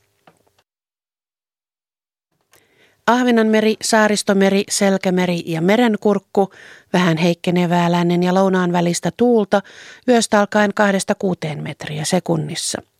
Paikoin sade- tai ukkoskuuroja, muuten enimmäkseen hyvä näkyvyys. Perämeri suunnaltaan vaihtelevaa tuulta 2-6 metriä sekunnissa, sade- tai ukkoskuuroja, mahdollisesti utua tai sumua. Saimaa, heikkenevää etelän ja lounaan välistä tuulta aluksi 3-7 metriä sekunnissa, yöstä alkaen 0-4 metriä sekunnissa. Paikoin sade- tai ukkoskuuroja, yöllä paikoin utua. Odotettavissa torstai-illasta perjantai-iltaan Suomenlahti, Merenkurkku ja Perämeri, todennäköisesti heikkoa tuulta. Pohjois-Itämeri, Ahvenanmeri, Saaristomeri ja Selkämeri, etelän puoleista tuulta alle 10 metriä sekunnissa. Säärannikkoasemilla tänään kello 18. Haapasaaren lämpötila 19 astetta, etelätuulta 2 metriä sekunnissa, melkein selkeää, näkyvyys 28 kilometriä. Kotkarankki 20, etelä 3, Orrengrund 19, etelä-lounas 2. Emäsalo 19, etelä-lounas 4, Kalbodagrund 17, länsilounas 4. Eestiluodon tuulitieto lounas 4. Harmaja 18, lounas 6, 29. Mäkiluoto 20, länsilounas 9. Bogashär 19, länsilounas 9, selkeää 30. Jussarö 18, länsilounas 10, selkeää 30. Hangon Tulliniemi 18, lounas 8, Ryssärö 18, lounas 8. Yyttö 19, lounas 8, selkeä 29. Bookshare 17, lounas 9. Ristna 18, lounas 6, selkeä 27. Gotska Sandön 19, lounas 5, 35. Rajakari 19, etelä 5, Fagerholm 19, etelä-lounas 5. Kumlinge 21, lounas 5, puolipilvistä 35. Nyham 18, lounas 7, pilvistä 40, Märket 20, etelä 3.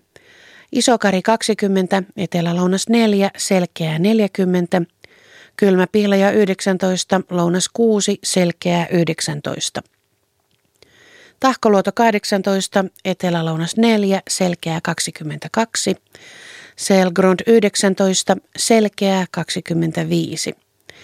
Bredskäret 18, etelä-lounas 8, Strömingsboden 8, etelä-lounas 7. Valassaaret 19, etelä-lounas 5, Kallan 19, lounas 3. Tankkar 18, lounas 1, vesikuuroja 30, ulkokalla 19, itäkaakko 1. Nahkiainen 19, itä 1, Raahe 19, pohjoiskoillinen 3, 29. Oulun Vihreä saari 22, pohjoiskoillinen 3, 30, Marjaniemi 19, pohjoinen 2, puolipilvistä 20 ja ajoksen lämpötila 21 astetta, tuuli etelä-lounaasta 2 metriä sekunnissa, puolipilvistä näkyvyys 17 kilometriä. Meriveden korkeus tänään kello 17. Kemi ja Oulu miinus 6 senttimetriä, Raahe miinus 4, Pietarsaari plus 1, Vaasa plus 2, Kaskinen miinus 2, Mäntyluoto miinus 5, Rauma miinus 3, Turku miinus 7, Föglö miinus 9, Hanko miinus 12, Helsinki miinus 10 ja Hamina miinus 9 senttimetriä. Ja Alkon korkeus tänään Pohjois-Itämerellä kello 16 oli tasan yksi metri. Ja vielä liikennetiedot ennen kuin luontoilta jatkuu.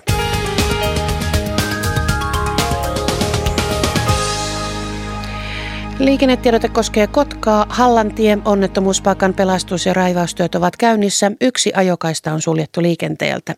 Kotka, Hallantie, onnettomuuspaikan pelastus- ja raivaustyöt ovat käynnissä. Yksi ajokaista on suljettu liikenteeltä.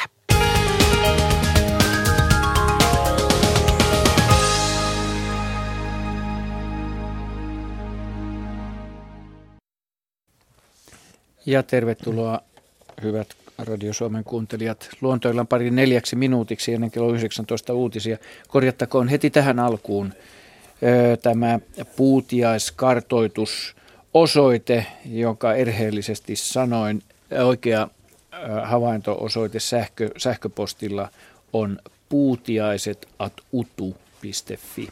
Siis puutiaiset at utu.fi. Tai sitten kirjeet, se voi lähettää osoitteella eläinmuseo kautta puutiaiset, biologian laitos 20014 Turun yliopisto.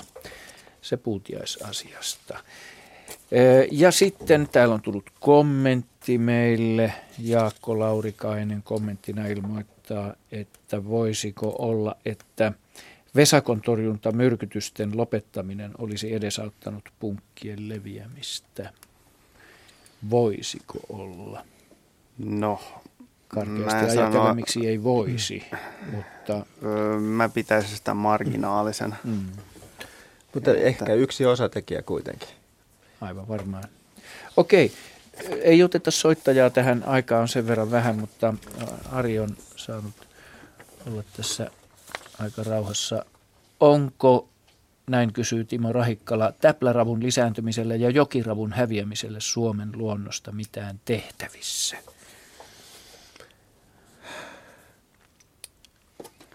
Pitkä huokaus, Kansallinen. vielä pidempi tauko.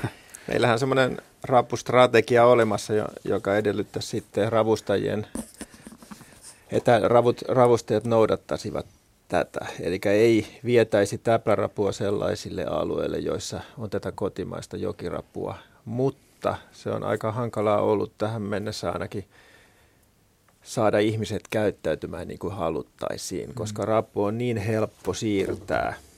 Se kestää siis kuivallakin maalla tunteja tai jopa päiviä sopivissa kosteissa olosuhteissa ja se on helppo siirtää. Ja suomalaisilla ravustajilla on tyypillistä se, että he haluavat sen ravun sinne oman, mök, omaan mökkirantaansa, omaan jokeensa tai omaan järvenrantaansa. Ja jos sinne viedään näitä täpläru, ää, rapuruton saastuttamia rapuja, niin silloin kotimaiselle jokiravolle, mahdollisesti siellä vesistössä asustavalle, tulee tukalat paikat. Mm. Meillä on tämmöisiä puhtaita jokirappia, rapualueita ja sitten tämmöisiä lähes nykyään jo puhtaita täpärapualueita ja niitä pyritään pitämään tämmöisen kansallisen strategian avulla erossa toisistaan, mutta että siinä tarvitaan kyllä paljon työtä ja varsinkin yhteistyötä ja varsinkin näiden ravustajien ymmärrystä asiaan. Eli täsmällisempi kysymys kuuluisi, onko mm. ihmisten ja ravustajien asenteille ja toiminnalle mitään tehtävissä? No kyllä sitä valistustyötä tehdään ja paranemista siinä on jo havaittavissa, mutta on jo tehty paljon tuhojakin. Ja tämmöisiä, tämmöisiä alueita, jonne nyt sitten on se täppärapu viety, niin sieltä melkein sitten se kotimaisen ravun paluu niin näyttää lähes mahdottomalta. Mutta kuitenkin olisi, on tehtävissä, jos, jos Kyllä on toimitaan. vielä laajoja alueita meillä tämmöisiä, jotka on niin sanotusti rapuruttovapaita ja joissa tämä kotimainen rapu vielä menestyy, niin on olemassa. Että näiden eteen kannattaa kyllä työskennellä vielä jatkossakin. Tässä tuli vastaus Timo Rahekkalalle. Vastaus on on. on tehtävissä. Hyvät Sitten erikseen tulee se, että tehdäänkö. Niin. Ei mennä sinne nyt, Jaska, koska päätämme tämän positioon. Kello 19 uutiset ovat nyt vuorossa, hyvät kuuntelijat, ja sen jälkeen tervetuloa jälleen mukaan heinäkuiseen luontoiltaan.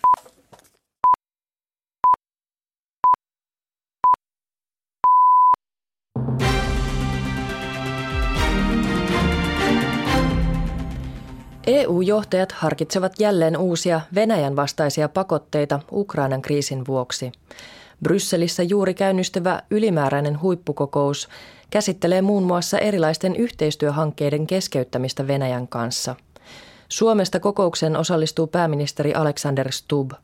Stubb korostaa tehneensä töitä vuorokauden läpeensä, jotta Suomen rajaohjelmilta ei samalla vedettäisi tukia pois. Kolme huomiota. Ensimmäinen on se, että nyt pitää muistaa, minkä takia me olemme tässä tilanteessa. Me olemme tässä tilanteessa sen takia, että Venäjä on tehnyt väärin.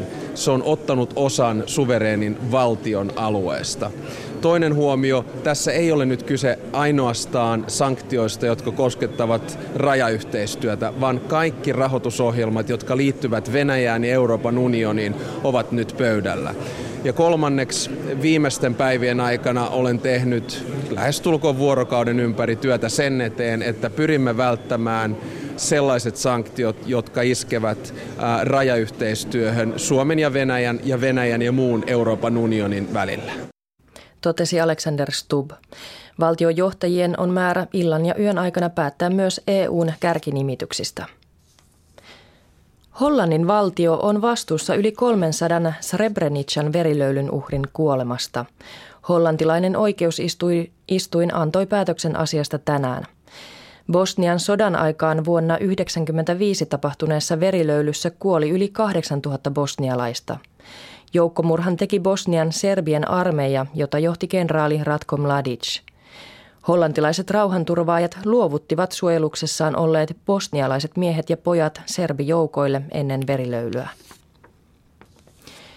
Afganistan on tänään tarkentanut Paktikan maakunnassa eilen tehdyn itsemurhaiskun uhrien määrää. Terveysministeriön mukaan kuolleita olisi 43, siis alle puolet eilen kerrotusta liki 90. Isku tehtiin eilen Vilkkaalle torille maan kaakkoisosassa. Säätietoja. Maan etelä- ja keskiosassa sadekuurot hiipuvat ja sää selkenee laajalti illan ja yön aikana. Lapissa sadekuuroja voi tulla myös yöllä. Huomenna sää on suuressa osassa maata tätä päivää poutaisempi. Lähinnä pohjoisessa tulee sadekuuroja. Lämpötila laskee yöllä 11-16 asteeseen. Huomenna päivälämpötila on pääosin 20-25 astetta. Lapissa on hieman viileämpää. Metsäpalovaroitus on voimassa Kymenlaakson ja Etelä-Karilan maakunnissa sekä Pudasjärven, Rovaniemen, Ylitornion ja Pellon kunnissa.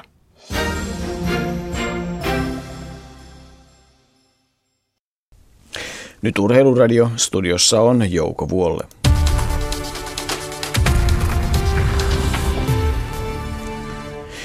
Superpesiksessä pelataan tänään viisi ottelua, neljä naisten, yksi miesten. Naisten puolella Lapua Kempele ensimmäinen jakso päättynyt 2-0. Vuokatti Viinijärvi-ottelu on keskeytetty rankkasateen vuoksi. Lappeenranta Vihti ensimmäinen jakso oli 1-7 ja Mansen Räpsä Jyväskylä ei aivan vielä ensimmäinen jakso lopussa tilanne 4-1. Miesten superpesiksessä Joensuu Raahe on neljännen tasoittavalla ja tilanteessa 1-2. Ranskan ympäri Tour de France, France lähestyy vuoristoa. Mitä tänään tapahtui? Siitä seuraavassa Ismo Nykänen. Astanan Vincenzo Nibali, Skyn Richie Porta ja Movistarin Alejandro Valverde kärjessä lähdettiin liikkeelle 11 etapille Besansonista Juravuorten poikki Ojonaan. Alberto Contador purki pettymystään keskeyttämisestään ja sanoi ollensa elämänsä kunnossa, mutta onneton kaatuminen ja sääriluun murtuma oli kohtalona. Ympäri ajoa sähköistää se, että kärkikymmenikössä on peräti neljä ranskalaista. Päivän rynkytyksen arveltiin sopivan monipuolisille runttaajille. Fabian Cancellara ei kyennyt enää liikkeelle. Sveitsin mestari Martin Elmiger otti mukaansa Della Placen ja. Trio päästettiin heti minuuttitolkulla karkuun hellessäässä.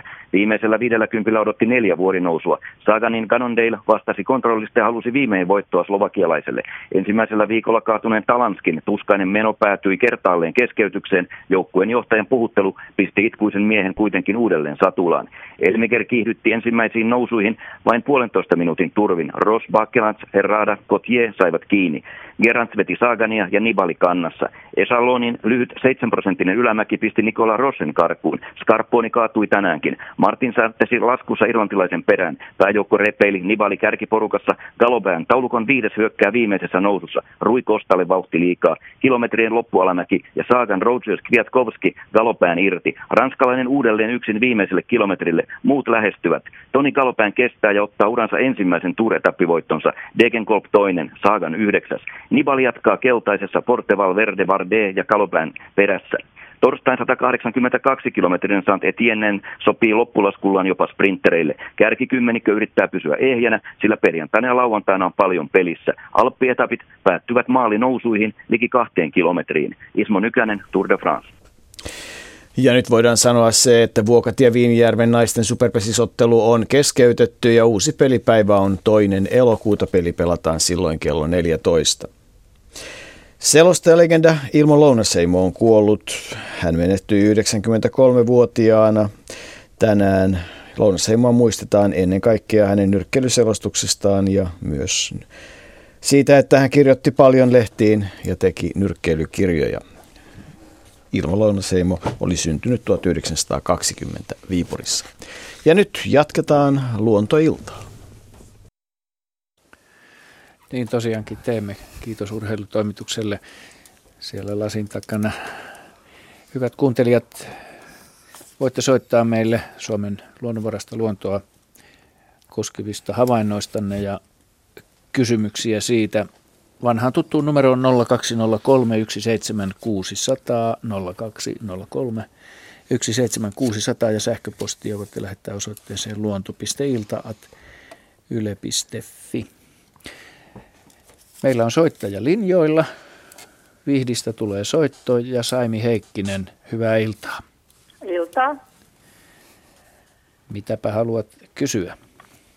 No minua on askarruttanut simpukoiden lisääntyminen. Niitä on Sammatissa Iso Ruokjärven äh, mökkirannassa. Niitä on lukematon määrä, muutama neljön alueelle. Niitä on varmaan joku 5-60. Isoa ja pientä. Joo että kuin ne lisääntyy ja, ja mitä ne syö, koska nehän on pyllypystyssä siellä hiekassa. Niin, niinhän ne on pyllypystyssä. Onko tota, minkä kokoisia ne kaikkein suurimmat yksilöt, jos niinku no, ajattelee? No lähentelee, lähentelee jopa 15 senttiä. Joo, Oho. eli ne on siis näitä isoja järvisimpukoita, mitä teillä joo, on. Joo, varmaan joo. Yleensä... Ja pienin on ehkä semmoinen peukalon kynnen koko joo, no, havaitsee. Järvisimpukkakin on pienenä pieni, että se on niin luultavasti... On. Luultavasti siinä on siitä samasta lajista kysymys. Ja tota, yleensä tämmöinen lajin runsastuminen, niin sehän kieli siitä, että elinolosuhteet on jotenkin hyvin edulliset sitten tälle lisääntymiselle. Ja simpukat, kaikki simpukathan syö sillä tavalla, että ne filteroi sitä ympärillä olevaa vettä.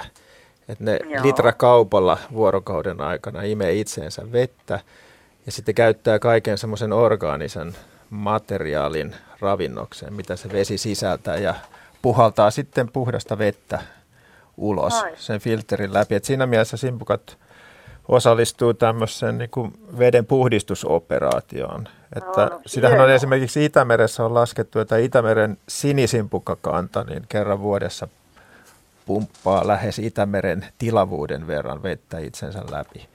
Että se on aikamoinen mm. vesimäärä.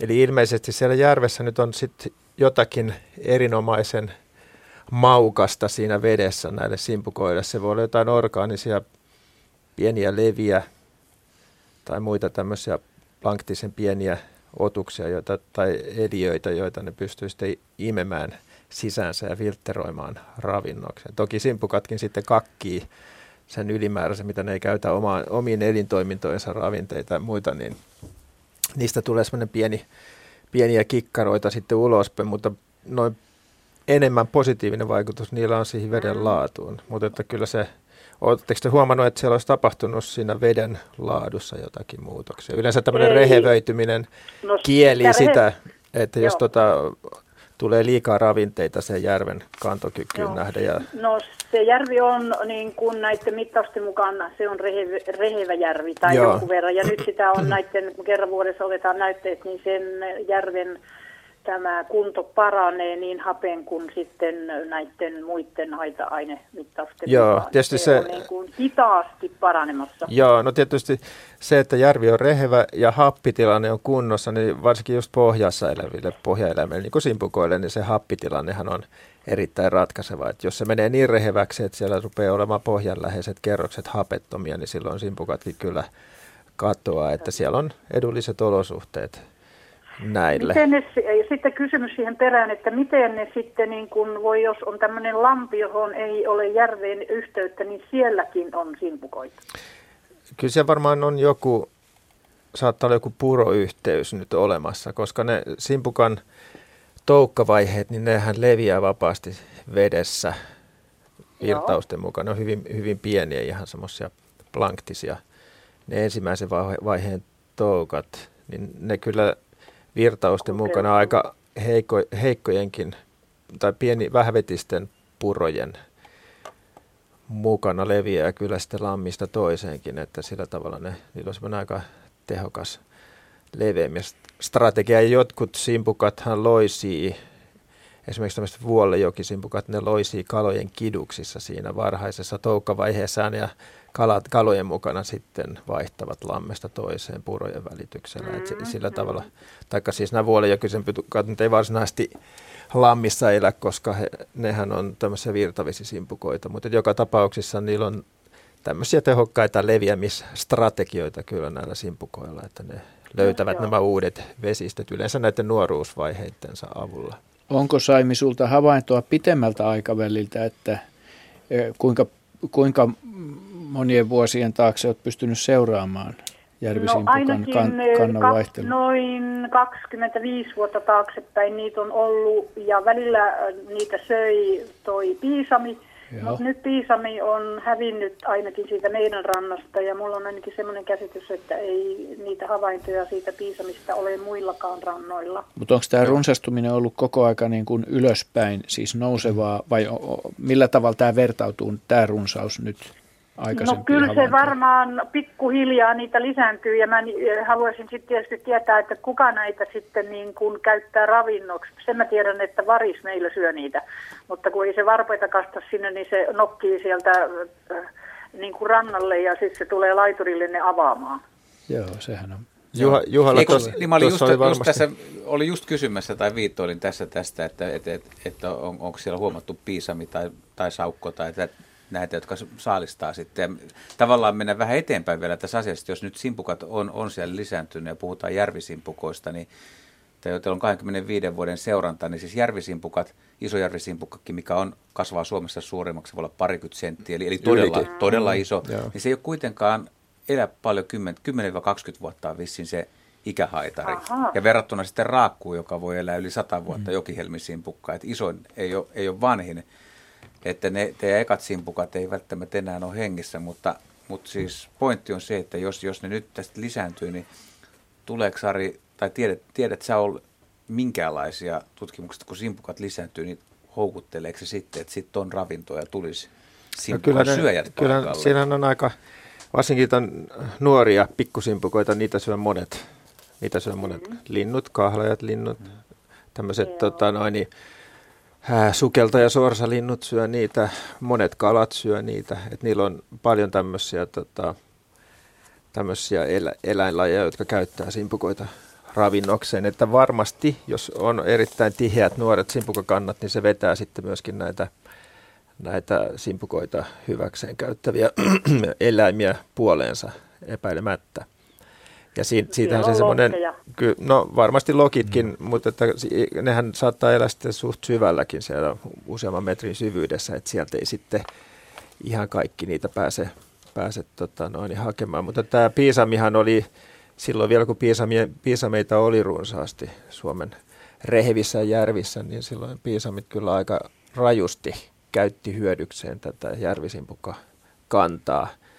Mm. ne, ne todella monin paikoin löydettiin oikein keoittain niitä avattuja kuoria. Piisameilla oli taipumusta kerätä niitä tämmöisiin ruokailupaikoille niitä kuoria, jossa ne Joo, availi niitä. Ha- mm, tämmöinen havainto on kyllä, että niitä oli todella paljon näitä, näitä kuoria silloin, kun piisami Joo, että sekin saattaa olla yksi, jos piisami on nyt vähän vähentynyt, niin se on niin kuin vähän antanut tilaa sitten enemmän näille simpukoille sitten.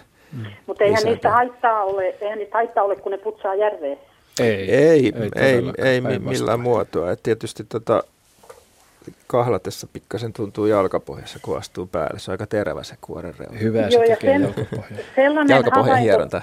Mm. Niin joo, sellainen havainto tänä vuonna. Meillä on järvessä ei ole ollut sitä niin sanottua järviruttoa, joka on tosi hankala kasvi. Mm. Ja, ja nyt sitten pieninä laikkuina sitä on siihen hiekkaan, sitä järviruttoa ilmestynyt. Ja nämä simpukat on ihan siinä, että siinä saattaa ihan tämmöisellä pienellä muutaman neljä desimetrin alueella, niitä voi olla pari kolmekymmentä, ihan vieri vieressä mm. siinä järvikais, tai se järvirutto kasvustossa. Joo, siis siinä on varmasti jotain sitten tota, niillekin mieluisa. Ei ne sitä, siis vesirutosta varmasti on kysymys, niin ei ne sitä vesiruttoa simpukat Joo, sinänsä syö. Ne, ne, ne filtraa kyllä sen ravintonsa.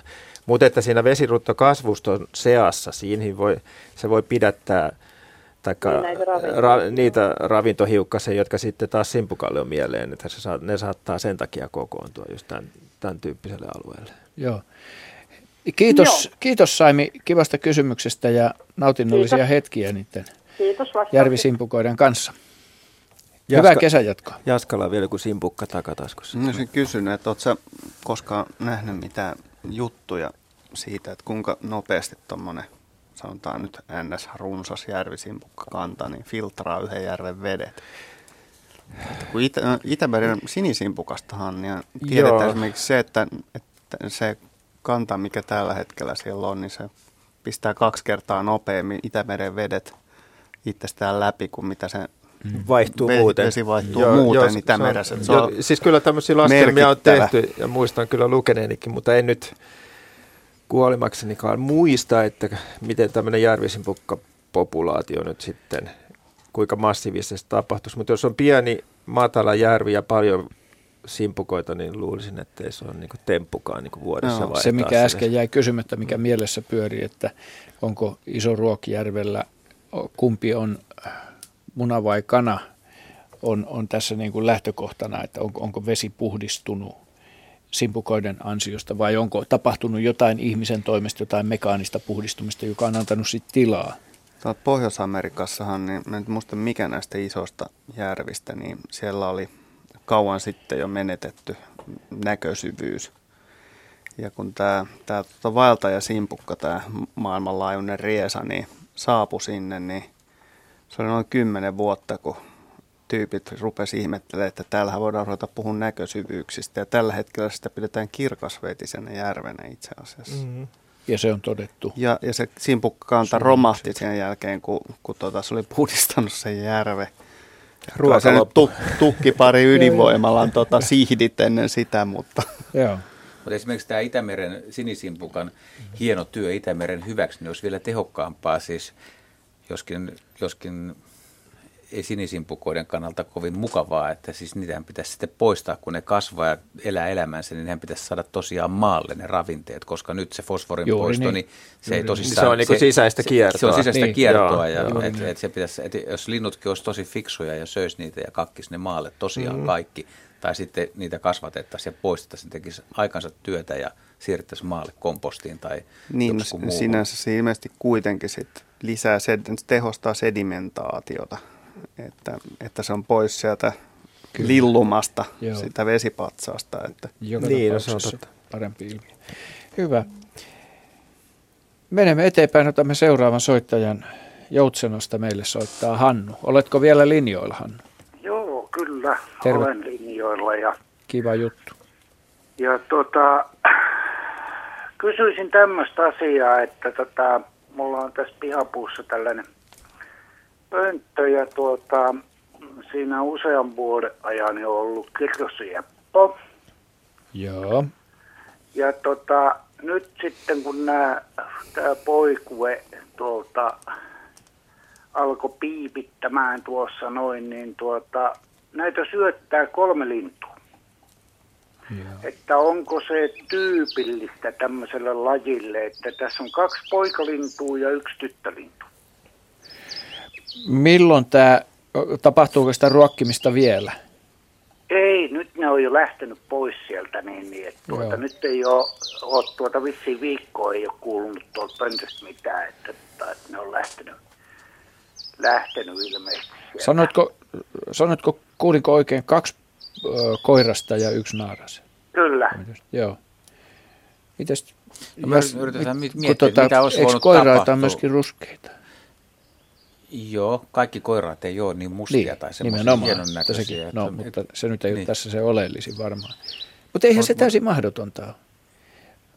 Siis siinä on kaksi kunnon, kunnon musta, semmoista oikein mustaa koirasta ja sitten selkeästi naaras. Ja kaikki, kaikki ruokkii vai? Kyllä, kaikki kolme, kun siinä on sillä tavalla käy tuossa noin, että, tuota, että pesä näkyy mulle tähän ikkunaan ihan oikein hyvin, niin tuota, ne saattoi tulla kaikki yhtä aikaa siihen. Ja tuota, yksi meni sisälle, kaksi oli niin kuin odottamassa. Ja se yksi kun tuli pois, sitten meni toinen. Yksi jäi odottamaan. Ja tämä toinen kun tuli pois, niin sitten meni tämä kolmas. Joo. Oliko kaikilla hyönteisiä nokassaan? En minä sitä pystynyt katsomaan. Oletetaan, että ne kaikki ruokkii, kun te olette nähneet tämmöisen tapahtuman, mutta täytyisi, olisi aina kiva vähän spekuloida, että mitä siinä on tapahtunut, koska, koska eihän tämä nyt tavatonta ole, että monilla lintulajilla saattaa olla, että siellä, sinne tulee joku irtolintu, joka on men, men, menettänyt pesin, pesänsä tai mm. jotain, mutta usein se on ehkä sitten kuitenkin naaraspuolinen. Vai olisiko nyt käynyt niin, että kirjosieppo naaras on tehnyt sen koiraalle, mikä koiraat normaalisti tekee kirjosieppo naaraille?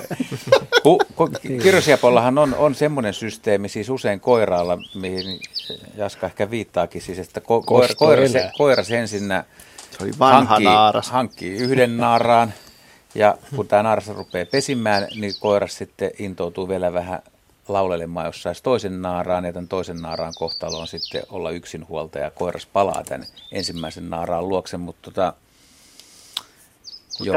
Va- vaikea sanoa, että olisiko sillä niin, ollut, että naaras on pariutunut kahden koiran kanssa, tai sitten siinä on yksinkertaisesti vain toinen koiras, jolla on vietti ruokkia. Mä en osaa sanoa, mutta mutta musta olisi aina, aina kiva leikki tai miettiä, että mitä siinä on tosissaan tapahtunut, mikä on johtanut tähän ja mikä se yksilöllinen sarja on. Että jos, siksi kysyisin, jos, että missä vaiheessa toi on tapahtunut, että jos siinä on kuitenkin toinen koiras tullut ikään kuin kärkylle sen toisen naaraan vuoksi vielä. No, siis, siis koiraat, niin siis on, siinä on varmasti koiraita rinnakkain, vielä. mutta siis, siis tota, jos siinä on tosi dominantti tämmöinen voimakas koiras, niin se ei, se ei välttämättä päästä sitä toista koirasta ruokkimaan ja yrittää kyllä ehkä estää sen lähestymästä omaa naarastakin. Mutta, mutta tota... Niin, ja sitten kun ne antaa tässä vielä, ne antaa kaikille muille linnuille antaavat lähöt. Kaikki muut? Niin, Aha. Niin, tuossa no, on, on aika vieressä, No siinä, no, vieressä puussa talitintin pesää, niin tuota, ei sillä talitintilla ole mitään asiaa tähän tälle puulle. No jos tässä on vaan semmoinen koira, että niin kuin selkälokeista alussa puhuttiin semmoinen kun lähestyt, tiukka, lähestytään, no, tiukka ystävyys lähestytään asiaa ihan positiivisesti, että nyt kun on ollut, ollut tuota, hyönteisiä vähän kesäkuussa, että nyt ainakin ravintoa on tarjolla sitten, kun on kolme, kolme tuota ruokkia. Ja niin. poikuethan on ollut tosi pieniä Joo. tänä vuonna. Että on ollut semmoista kolmea neljää sekä Joo. tinteillä että kirjosiepoilla ja mm. myös poikasia on kuollut pesiin, että itsekin putsasin tuossa aika monta pönttöä, niin muutama raato löytyi ja, ja ne, missä oli vielä poikas, että heinäkuun alussa, niin kirjosiepolle, niin se oli tosiaan kolmea poikasta, jopa kahta. Että. Mä en ole uskaltanut niin. vielä aloittaa pönttöjen puhdistusta. Mä löysin kanssa tota viiden ja neljän poikasen kirjosieppopesuet, jotka oli kuollut, siis silloin juhannuksen tienoissa pöntöstä. Ne vaan hiljainen. No, kylmät kelit. Kirjosiepolle tosi hasardi, kun on tottunut etupäässä lentäviä hyönteisiä koppaa. Mutta hieno havainto tämä, tämä mm, teidän kaksi koirasta. Että, että kirjosieppo on yksi tutkituimmista lajeista. Tässä ehkä olisi hyvä, kun joku, joku kirjosjeppotutkija tuota kuulisi tämän ja kertoisi, että, että millä perusteella toinen koiras hyväksyy toisen koiraan siihen NS-omalle pöntölleen. Mm. Tai Kyllä se jotenkin hyväksyttävämpää mm. tai jotenkin ymmärrettävämpää olisi, jos siinä olisi kaksi naarasta ja yksi koiras, mutta tämä, sekin on vielä mahdollista. Tämä on erilaisia uusia perheitä nykyään. Niin, niin. Hyvä, kiitos, kiitos soitosta ja havainnosta, Joo, Anna. Kivaa kesänjatkoa. Hei hei. Ja Mikkelistä meille soittaa Jukka Marttinen. Hyvää iltaa. Joo, Joo hyvää iltaa. Minkälaista tuota, kysyttävää on? Mulla oli semmoinen kala-aiheinen kysymys, eli keväällä kalasteltiin särkiä, kutusärkiä, kutuaikaa siis, ja tuota, särkiä oli paljon katiskassa, ja sitten siellä oli yksi siika joukossa. Ja tällä Siijalla oli sitten, mä en sitä itse perinnut, mutta puoliso perkassen ja sillä oli myös mätiä vatsassa. Ja mä oon ymmärtänyt, että Siian kutuaika on syksyllä. Niin mä en tiedä, missä se mäti oli, että oliko se vatsalaukussa tai jossain muualla, mutta onko mahdollista, että Siika on ollut syömässä särjen mätiä? Joo, kyllä se on mahdollista. Ja onko lajimääritys ihan taatusti no, siika, että on rasvaevät ja kaikki Siian muut si- Sillä ö, otuksella oli tuota, ei punainen silmä, se oli normaali särkeä paljon isompi ja sillä oli siinä pyrstöevän etupuolella, yläpuolella semmoinen karva evä. Niin se ruodoton, ruodoton pieni rasvaevä. Joo, kyllä, semmoinen pyörähkö. Joo. Evä. Kyllä, kyllä siijat on mädin syöjiä, että silloin kun tilaisuus on on syödä muiden kalojen määtiä, niin ne sitä myöskin tekee. Et silloin, se, silloin se on tietysti, se saattaa olla, tai se mätti on tietenkin silloin siellä siian vatsalaukussa. Et, Juuri näin. Ja se saattaa olla, siellähän on semmoinen hyvin joustava, tyhjänä, erittäin paksuseinäinen maha. Eli sitten kun se syö itsensä, niin se venyy se seinämä ja se tulee semmoiseksi läpikuultavaksi. Ja se saattaa syödä itsensä kyllä aika pulleeksi sitten, mutta että se on, tyypillinen se siian maha. Se poikkeaa ehkä muiden kalojen mahasta sillä, että kun se on tyhjä, niin se on, näyttää semmoista hyvin kovalta ja paksuseinää sieltä. Mutta siinä on sitä kapasiteettia kyllä sitten Veny. ja venymiskykyä, että silloin se ohenee se seinämä ja tota, Joo, se tilavuus tietysti laajenee vastaavasti. Mutta kyllä mä uskoisin, että, että Siia nyt on tullut vaan niin pöytävieraaksi sinne Just. särjen Joo. kudulle. Se särjen kutuhan on itse asiassa, tai mättimunat on takertuvia, että ne on siellä kutupaikalla sitten, oli se sitten matala ranta, kivikkoa tai tämmöistä ruovikkoa tai jotain muuta kasvillisuutta, niin se takertuu se mätin niihin Joo. pohja-aineksiin. Ja siitä on oikeastaan aika helppokin, voisi kuvitella, niin tuommoisen mätinapsia niitä vanha, syödä.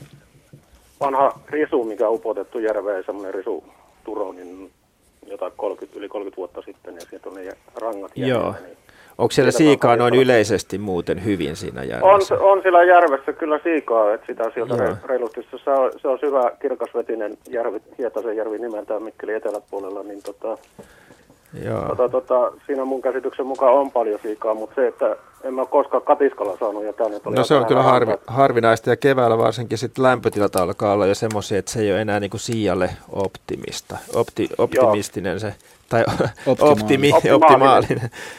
Sori, tässä vähän senat sakoilee, mutta tota... siis se, jos lämpötila alkaa olla yli 10 astetta, niin siijat lähtee, alkaa no, ka- kaikota siitä alueelta sitten kyllä, että ne menee syvempiin viilepiiveeseen.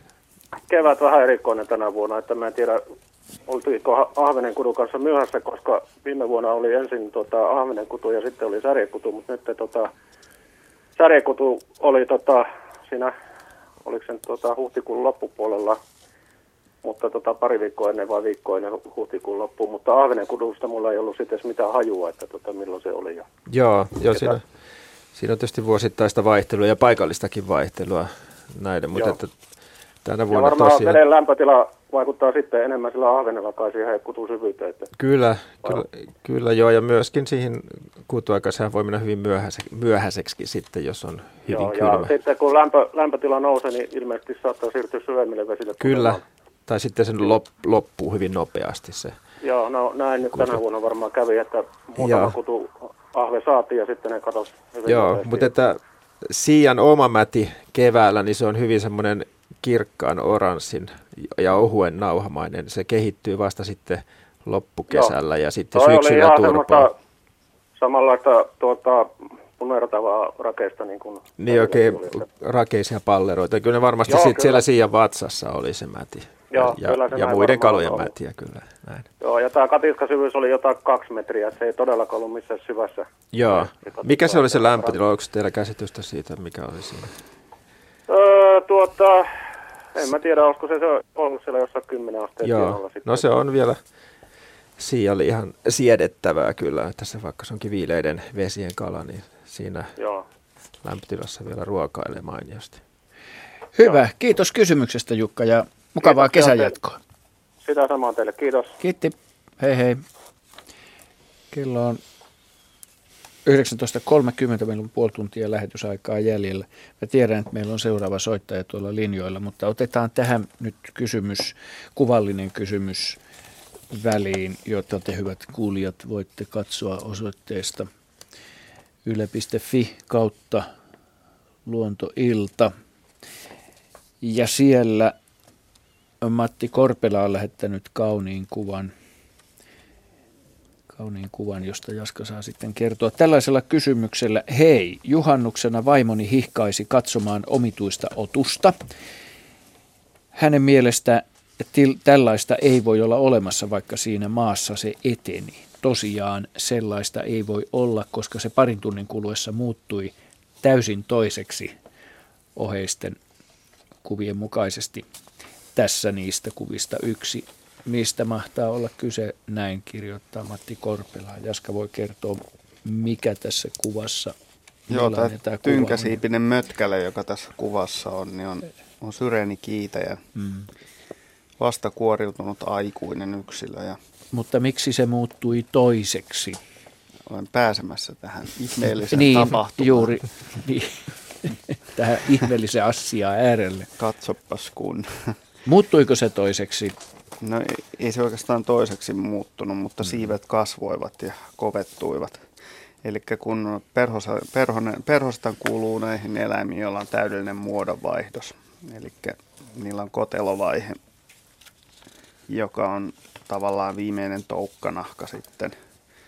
Ja sen sisällä tapahtuu täydellinen muodonvaihdos, eli toukasta syntyy perhonen. Ja tämä ei kuitenkaan onnistuisi mikäli sille perhoselle pitäisi taikoa täysmittaiset siivet sinne koteloon, koska silloin se kotelon koko kasvaisi suhteettomasti, joten on aika järkevästi, kuten perhosillakin, niin myös kaikilla muilla hyönteisillä, jotka saa, oli niillä sitten täydellinen muodonvaihdos tai ei, niin, niin tämä siipien ää, pumppaaminen tapahtuu niin kuin vasta sitten, kun eläin on aikuistunut, luonut viimeisen toukkanahkansa tai, tai kun kuoriutuu kotelosta. Eli ne siivet on miniatyyreinä siihen saakka. Ja, ja sitten tota, takaruumissa olevien ruumiin nesteiden voimalla niin vasta kuoriutunut perhone pumppaa pikkuhiljaa nämä pehmeät pienet siivennysänsä täyteen mittaan ja sen jälkeen jää noin tunniksi pariksi ainakin niin kuivattelemaan niitä, kunnes ne on kovat ja lentokelpoiset. Ja, tämmöisen ää, siipiä kovettavan perhosen niin yleensä tunnistaa siitä, että, että se pitää siipiä pystyssä suoraan niin kuin itsestään ylöspäin. Ja tota niin, sen melkeinpä voi nähdä, kyllä se kuitenkin aika nopeaa Joo, on kyllä, se liike, että jos sitä malttaa pu- jäädä seurailemaan, Joo, niin se näkee sen perhosen löytää. Että se, silloin kun se on kävelyllä, niin, niin sitä ei pitäisi itse asiassa häiritä, koska se, jos, se jos häiritsee sitä. tällä hetkellä niin kuin perhosta, niin se saattaa sit kävelyreissusta tulla liian pitkä ja se ei pystykään enää pumppaamaan näitä siipiä, mm. vaan ne kuivettuu jo nysinä. Ja tota, niin yleensä etsii semmoisen sopivan paikan, jos ne pääsee hieman roikkumaan tai ainakin olemaan suoralla seinällä tai jossain. Ja siinä ne sitten. Ja tämä on niin oikeastaan perhosen elämän niin kuin vaarallisin hetki. Et, et siinä on varmaan suurin kuolleisuus, mitä löytyy, koska ne joutuu aika nopeasti asettua aloille ja ne ei ole sellaisessa paikassa itse asiassa, mihin, missä esimerkiksi normaali perhonen haluaisi viettää päiväperhonen yönsä tai yöperhonen päivänsä. Kuten esimerkiksi tämä paikka. Joo, toi on aika, aika hazardimesta, että Joo. hyvin Kiven usein ke- kekomuurahaiset mm. päättää tämän homman niin kuin tuossa vaiheessa moni, monilla elukoilla ja linnut löytää tosi helposti. Mites muuten Jaska, mä oon kanssa joskus kasvatellut näitä syrenikiitäjiä ihan omaksi iloksen ja keväällä kun ne sitten kuoriutuu siitä kotelostaan ja tämän näköisenä nousee sieltä, niin ne päästää takaruumista semmoista pastamaista töhkää. Mitä se on? Josta kutsutaan kuoriutumisnesteeksi. Ja, ja se on, luulen, että se on itse asiassa just tätä samaa, samaa kamaa, jota käytetään. Niin kuin se on sellaisia tavallaan vähän niin kuin kuona-aineita, mitä, mitä on uh, ylimääräisiä sisällä. Kertynyt talvisen joskin aika vaisun elintoiminnon aikana. Joo, no se, ne on suoleen kertyneitä tota, niin, ylimääräisiä Joo. nesteitä. Et ilmeisesti juuri näitä samoja kamoja käytetään siihen siipien pumppaamiseen mm-hmm. täyteen mittaansa nestepaineella.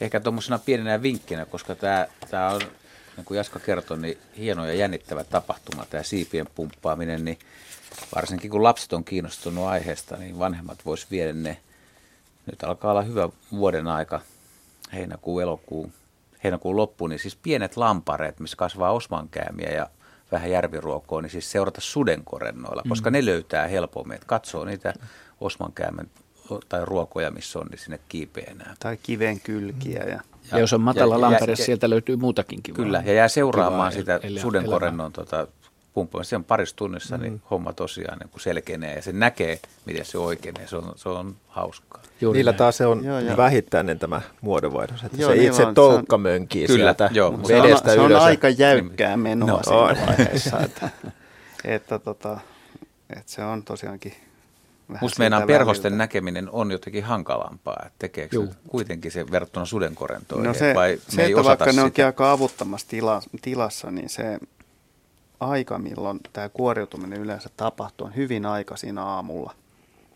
Sillä että, että oikeastaan niin kuin ei, ei tota niin vielä kauheasti ole mitään liikenteessä. Että, siis normi-ihminen ei ole hereillä vai? Puhutaan, puhutaan esimerkiksi aikaisesta linnusta ja madon nappaamisesta, niin musta tuntuu vähän siltä, että on yleensä pää auki aamusta. Että nyt mutta tähän, Mete, tähän perhosmaailmasta kyllä löytyy nokkosperhosta ja neitoperhosta, jota on helppo löytää nokkospussikoista näitä toukkayhdyskuntia. Joo, mutta sä et, sä et kuitenkaan näe sitä loppuun, ne, ne katoo meinaa sieltä yllättävästi. Niin, mutta että mä tarkoitan, ne että jos niitä vaikka näkee. toukkia kasvattaa ottaa. purkissa ja koteloituttaa niitä jaha, ja sitten jaha, seuraa tätä. Jaha.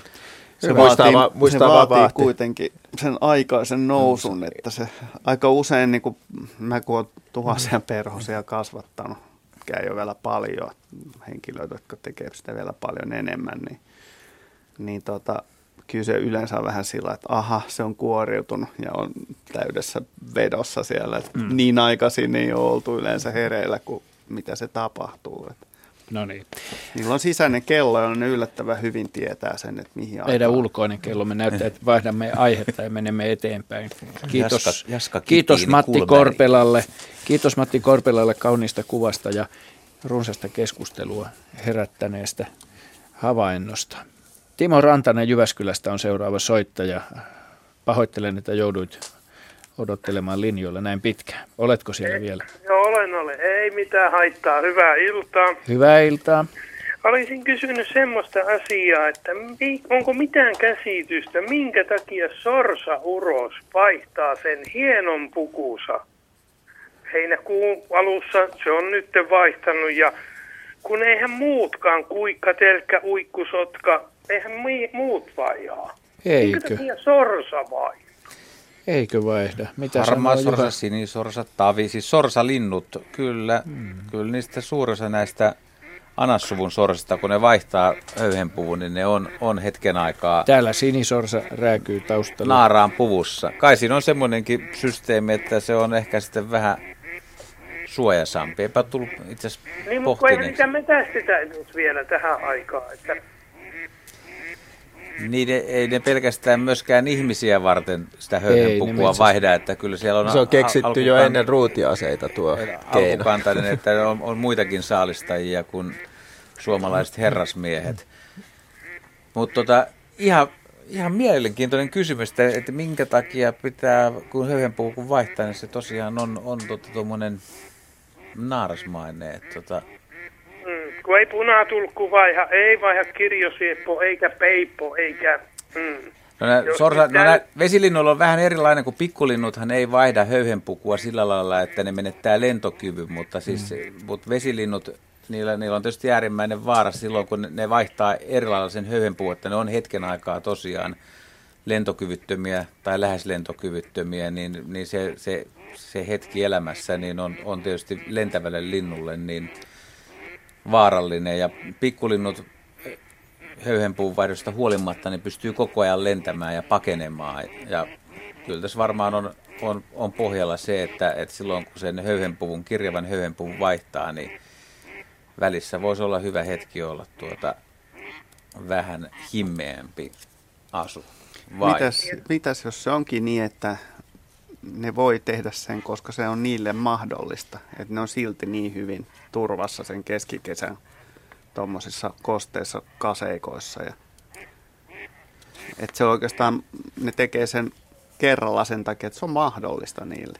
No mulla täällä niitä sorsia jonkun verran on, ei sen puoleen, mutta, tota, mutta se, että se on niin hieno se urossorsa siinä juhlapuvussa. No siksi se just jääkin kiinni, jos se heiluu koko kesän koreena ilman mitään hyötyä siitä varsinaisesti. no mikä, kuin... sitä, mikä sitä vie?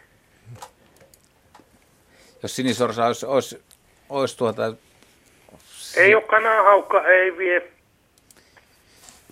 Minkki. Minkki, minkki ja su, minkki on ainut. Mm. Mutta Joo. onhan näitä kyllä ne kelpaa petolinnullekin, ei siinä mitään. Että niin, kyllä, miksi varsinkin jos ne lentelisi riikin kukkona ympäriinsä. Että sinisorsakoiran suojavärihan on huomattavasti huonompi kuin esimerkiksi naaraide. No mulla on mielenkiintoinen juttu, kun mä oon täällä saaressa, niin mä toin Pasaneja tänne kaksi kuukautta sitten. Ja saa nyt nähdä, miten niille käy. Että Missä sun saari olikaan? Täällä pohjois se on vielä ihan okei. Mä oon joskus katsonut, kun tyypit on tuonut tota, niin, tonne Hangon eteläpuoliselle saarille ja, ja saaristomeren eteläisimmille saarille fasaaneita. Ja mä oon vähän yrittänyt ehdottaa, että jos joku muu paikka kuin koko Suomen petolintu kanta muuttaa siitä saman saaren läpi, niin se, on muistuttaa tällainen ruokinta-automaatti. Niin, että kumpaa siinä sitten suositaan petolinnustoa vai jos tarkoitus on se, vai jos fasaani on tarkoitus levittää ja pärjäytyttää siellä, niin sitten Kannattaa se on valintakysymys. Losauttaa ne aika nopeasti kyllä. Joo. Tämmöistä pohdintaa löytyy tähän sulkasato-kysymykseen. Joo, kyllä. Jouhisorsa, lapasorsa, tavi, harmaasorsa, heinätavi, kyllä nämä kaikki lajit, kun ne sulkii kesällä ne koirat, niin ne muistuttaa enemmän tai vähemmän na- naarasta. Sen Joo tietyn no, ajan. Joo, no, no en pysty niihin sanoa, kun täällä ei ole tota, muuta kuin sinisorsaa, mutta mm, no tietysti joo. kelkä, mutta kelkästä musta on aina, että se mustavalkoisen uros ja ne, ne on niinku koko kesä ja uikku, silkkiukki on aina samanlainen se uros ja Joo. Onko näin? Se kyllä musta no. ihan saman näköinen. Kyllähän se, mutta toisaalta silkkiuikuilla siis koiras ja naaras on niin saman näköisiä muuten, että sorsalinnuilla siis naaras on ruskea, koiras on värikäs. Uikuilla taas se koiras ja naaras on, on niin kauttaaltaan hyvin samannäköisiä, että pikkasen päätöhdössä ja naamakuvioissa on eroa. Että se, se on taas niin kuin, vähän niin kuin eri linjainen systeemi. No entäs kuikka? No kuikassa koiras ja naaras on hyvin samannäköisiä, että sun on tosi vaikea erottaa niitä. Vai vaikka niin kuin kirjat kertoo, että katso, onko No just joo. minkälainen otsa ja minkälaiset on selkäkuviot ja kaulakuviot, mutta ne on hyvin samannäköisiä. Joo. Kiitos Timo kysymyksestä ja hyvää kesän jatkoa. Öö, oliko tässä sähköpostitse tullut juuri viestiä? Tän on lähettänyt Esko Mähkä. Öö, tässä on kuva öö, kynityn linnun päästä. Tämä on ilmeisesti haikara. Tämä teksti kuuluu tervehdys 24. kesäkuuta. Olin tutustumassa Tolosjoen maastoon Ivalossa. Huomasin erään sivupuron varressa valkeita höyheniä muutaman neliömetrin alueella. Ja paikalle tullessani havaitsin, että suulahan se siinä on tullut tiensä päähän. Lintu oli tyhjennetty melko siististi, joten päättelin, että asialla on ollut kotka tai lapinpöllö. Onkohan kova pohjoistuli tuonut Suulan jäämereltä paikalle vai onko esim. Kotka saalistusmatkallaan tuonut sen näin pitkälle merelle merestä? Kato, se on suula. Epäilen, wow. sillä suula on iso lintu. Suulan päähänsä tosiaan niin, no, on, on vanha suurentaa.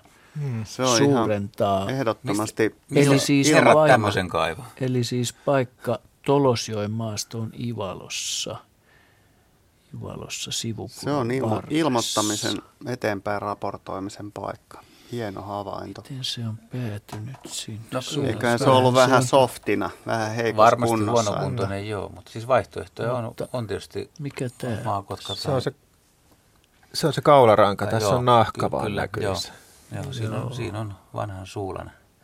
No, se on vähän laajempi kuva. Ja se on, se on, joo. Hieno havainto. Siis kerta no, kaikkiaan mykistävä. Onhan tässä laajempi. Joo. Se on laajempi kuva. Onko siellä muuta? No nyt se näkyy koko, Joo. Siivet on. koko hänen suuluutensa. Eihän se lentomatkana suulalle temppu eikä mitään, mutta me autetaan merilintu noin sisä, syvällä sisämaassa. Joo, mutta niin kyllä, kyllä, niitä, kyllä niitä havaitaan sisämaassakin. Siis, niitä, niitä tulee yli, yli, yli tuolta Joo. ja itsekin joskus nuorena sankarina käynyt bongaamassa jossain Itä-Suomessa se sisämaa järventä. Että. Joo.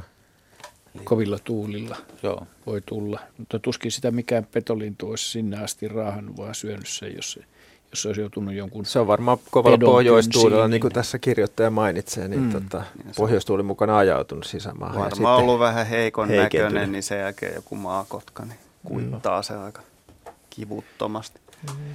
Meillä on 14 minuuttia vajaat lähetysaikaa jäljellä. Otetaan Nurmijärven suunnalta soitto. Hyvää iltaa Heikki Hakkarainen. No ei, tässä iltaa. Iltaa. Ihan kaksi lyhyttä kysymystä. Joo. Minkä takia, tota, niin, kun istuu täällä omassa Strömsössä, ns. Strömsössä, niin, tota, niin joo, kahvia muuta, ei mitään hätää, mutta sitten kun rupeaa tekemään jotain hommaa tai muuta, niin semmoiset perheohjelmassa niin sanotaan lantakärpäset, niin miksi ne rupeaa pyörimään pään ympärillä älytöntä vauhtia? Ja vaikka niitä kuinka huitos, niin ei mitään muuta kuin ne pyörii ja pyörii ja pyörii. Mikä siinä on, että jotain menee marjametsään, niin siellä ne tekee sama homman, että ne rupeaa pyörii pään ympäri. Niin miksi ne, miksi, miksi ne tulee siihen? Sitten mulla on toinen kysymys vielä nopea semmoinen. Mä oon luontoystävä ja mä harrastan luontoa ja kaikkea muuta. Mä en halua tuhota enkä tappaa mitä. Mulla on oven pielessä niin menee alareunasta niin tässä kesähuvilan oven pielestä niin ylös niin, niin tota alas ja siinä on mieletön liikenne, niin siellä on ampiaspesä. Niin miten sen saisi kaikista helpoiten? Laitanko mä teipin siihen, että ne keksii toisen paikan, ne menee sinne ylävinttiin, niin tekee pesää, niin, tota, niin mitä tehdä? Myrkkyjä en halua käyttää enkä mitään muutakaan. Ne on luonnon kappaleita ja niin edespäin. Joo. Tässä on mun kaksi lyhyttä kysymystä. Hyvä, hyvä. Ensin kärpäs kysymys. No, Jaska. Kärpäset, niillä on suunnaton luontainen kiinnostus erilais, vähän tietysti laista riippuen, mutta erilaisia jopa ruumiin eritteitä tota, niin, kohtaa. Ja, ja jos on taitaa olla ihan hikeä, niin, niin ää, monille hyönteiskoiraille esimerkiksi hien mukana on helppo saada erilaisia tämmöisiä suoloja, mitä ne ta- esimerkiksi perhoset tarvitsee parittelussa. Näin voi olla hyvin myös kärpäsillä. Ja tota, siinä on ihan jo pelkästään, hiessä on kosteutta ja sitä kautta niin kärpäset saa niin suoloja itselleen näppärässä vaikka muodossa. Vaikka jos hikoillut tai muuta, niin tota, että, Niinhän sä luulet vaan. Kun sä sanoit, että sä rupeat puuhastelemaan, että niin kauan kun sä juot kahvia hikoilematta, niin ne ei vaivaa, mutta sitten kun sä lähdet puuhastelemaan. Niin sitten sisätiloissa, sisätiloissa itse asiassa... Eikö uloshengitys-ilmakin? Joo, Hengitys mutta, kiihtyy, kun niin. siinä hiilidioksidia. Joo, siis tämä pätee paarmoihin ja hyttysiin, no. jotka on verenperään, mutta, mutta niin tavalliset kärpäset, niin ne on sitten enemmän muiden juttujen perässä. Mutta sitten esimerkiksi sisätiloissa, niin lamppukärpäset, niin niillä on tämmöinen tapa, että ne pyörii jonkun tällaisen, esimerkiksi valasimme, vaikka ei ole mitään lamppuakaan itse asiassa päällä siinä lampussa, siis valoa, niin ne valitsee sen vain jonkun niin tämmöisen mm. näkyvän kohteen, jonka alla ne sitten lentää sellaista vähän kulmikasta skabaa keskenään.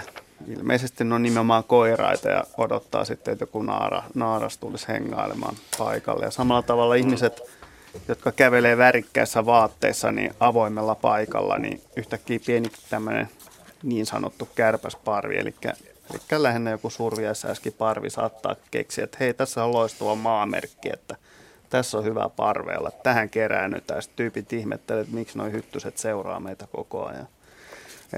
Siihen on moniakin syitä, että miksi näin voi käydä, mutta... Niin, on valkoista ei kannata käyttää, koska silloin on ihan varma nakki, että niin. Joo, no näin se on valkoinen ja vaalean sininen ja hmm. keltainen. Keltaisella saa jokakin kukkakärpäsekin ja kiinnostuneet kimalaiset niin, pyörimään. Se on se, mihin valoaste aste taittuu, niin, tota, niin se perustuu siihen varmaan. Joo, että sitten jos todella haluaa tehokkaan, niin kaataa vielä hunajaa päähänsä ja vähän, vähän käynyttä olutta, niin sitten ei kyllä niin kuin... Joo. Joo, ne ei tule. Entäs tämä tota, niin tuo ampiaiset? Niin, sulla oli sillä, että ampiaisilla, ampiaiset ove, tulee oven, oven kautta, mutta ne on menossa par, tota, niin, ä, yläkertaan. Ne menee sitä oven pielestä, ne menee sinne vinttiin ja tota, niin, mä en tiedä miten mä saisin ne nyt tehtyä sen, koska sinne, sinne mä en mene sitä. Niin kuin biologinen keino mieluummin estää sitten niin kuin tämä Onko nyt niin, että siellä, siellä tota, niin, tämä kuulostaa vähän murheelliselta nyt kyllä, että et tota, mä en kyllä sinne yläkerrankaan seinää poraisi mitään suurempia ikkunoita ampiaisia varten, mutta onko niistä jotain haittaa, jos ne menee siitä oven kautta? Ei, ei muuta, mutta se, että niin kun siitä kulkee sitä ovesta, niin siinä on jatkuva, jatkuva trafiikki niiden ampiaisten kanssa. Ei ne tietysti ole mitenkään miellyttäviä, mutta, niin, mutta tota, kyllä ne pysyy omassa reviirissä, mutta että miten sen saisi sitten niin kuin estettyä, että niin ei, koska siitä täytyy sitten katsoa, että ne tuu sisälle. Mm. Ampiaiset on nimittäin jossain määrin hieman itsepäisiä tässä siinä mielessä, että jos sä tukitkin sen reijän ja laitat se jonnekin muualle, niin ei ollenkaan varmaa, että ne tajuaa, vaan ne pikemminkin poraa se uudelleen siihen, missä se on nyt tällä hetkellä. Et nehän osaa jyrsiä, jyrsiä puutavaraa ihan suvereenisti, että, että voi olla vähän hankala. En nyt lähtisi talon reikiä tekemään kuitenkaan. Joo. Miten sen pesän siirtäminen, että jos se, jos se...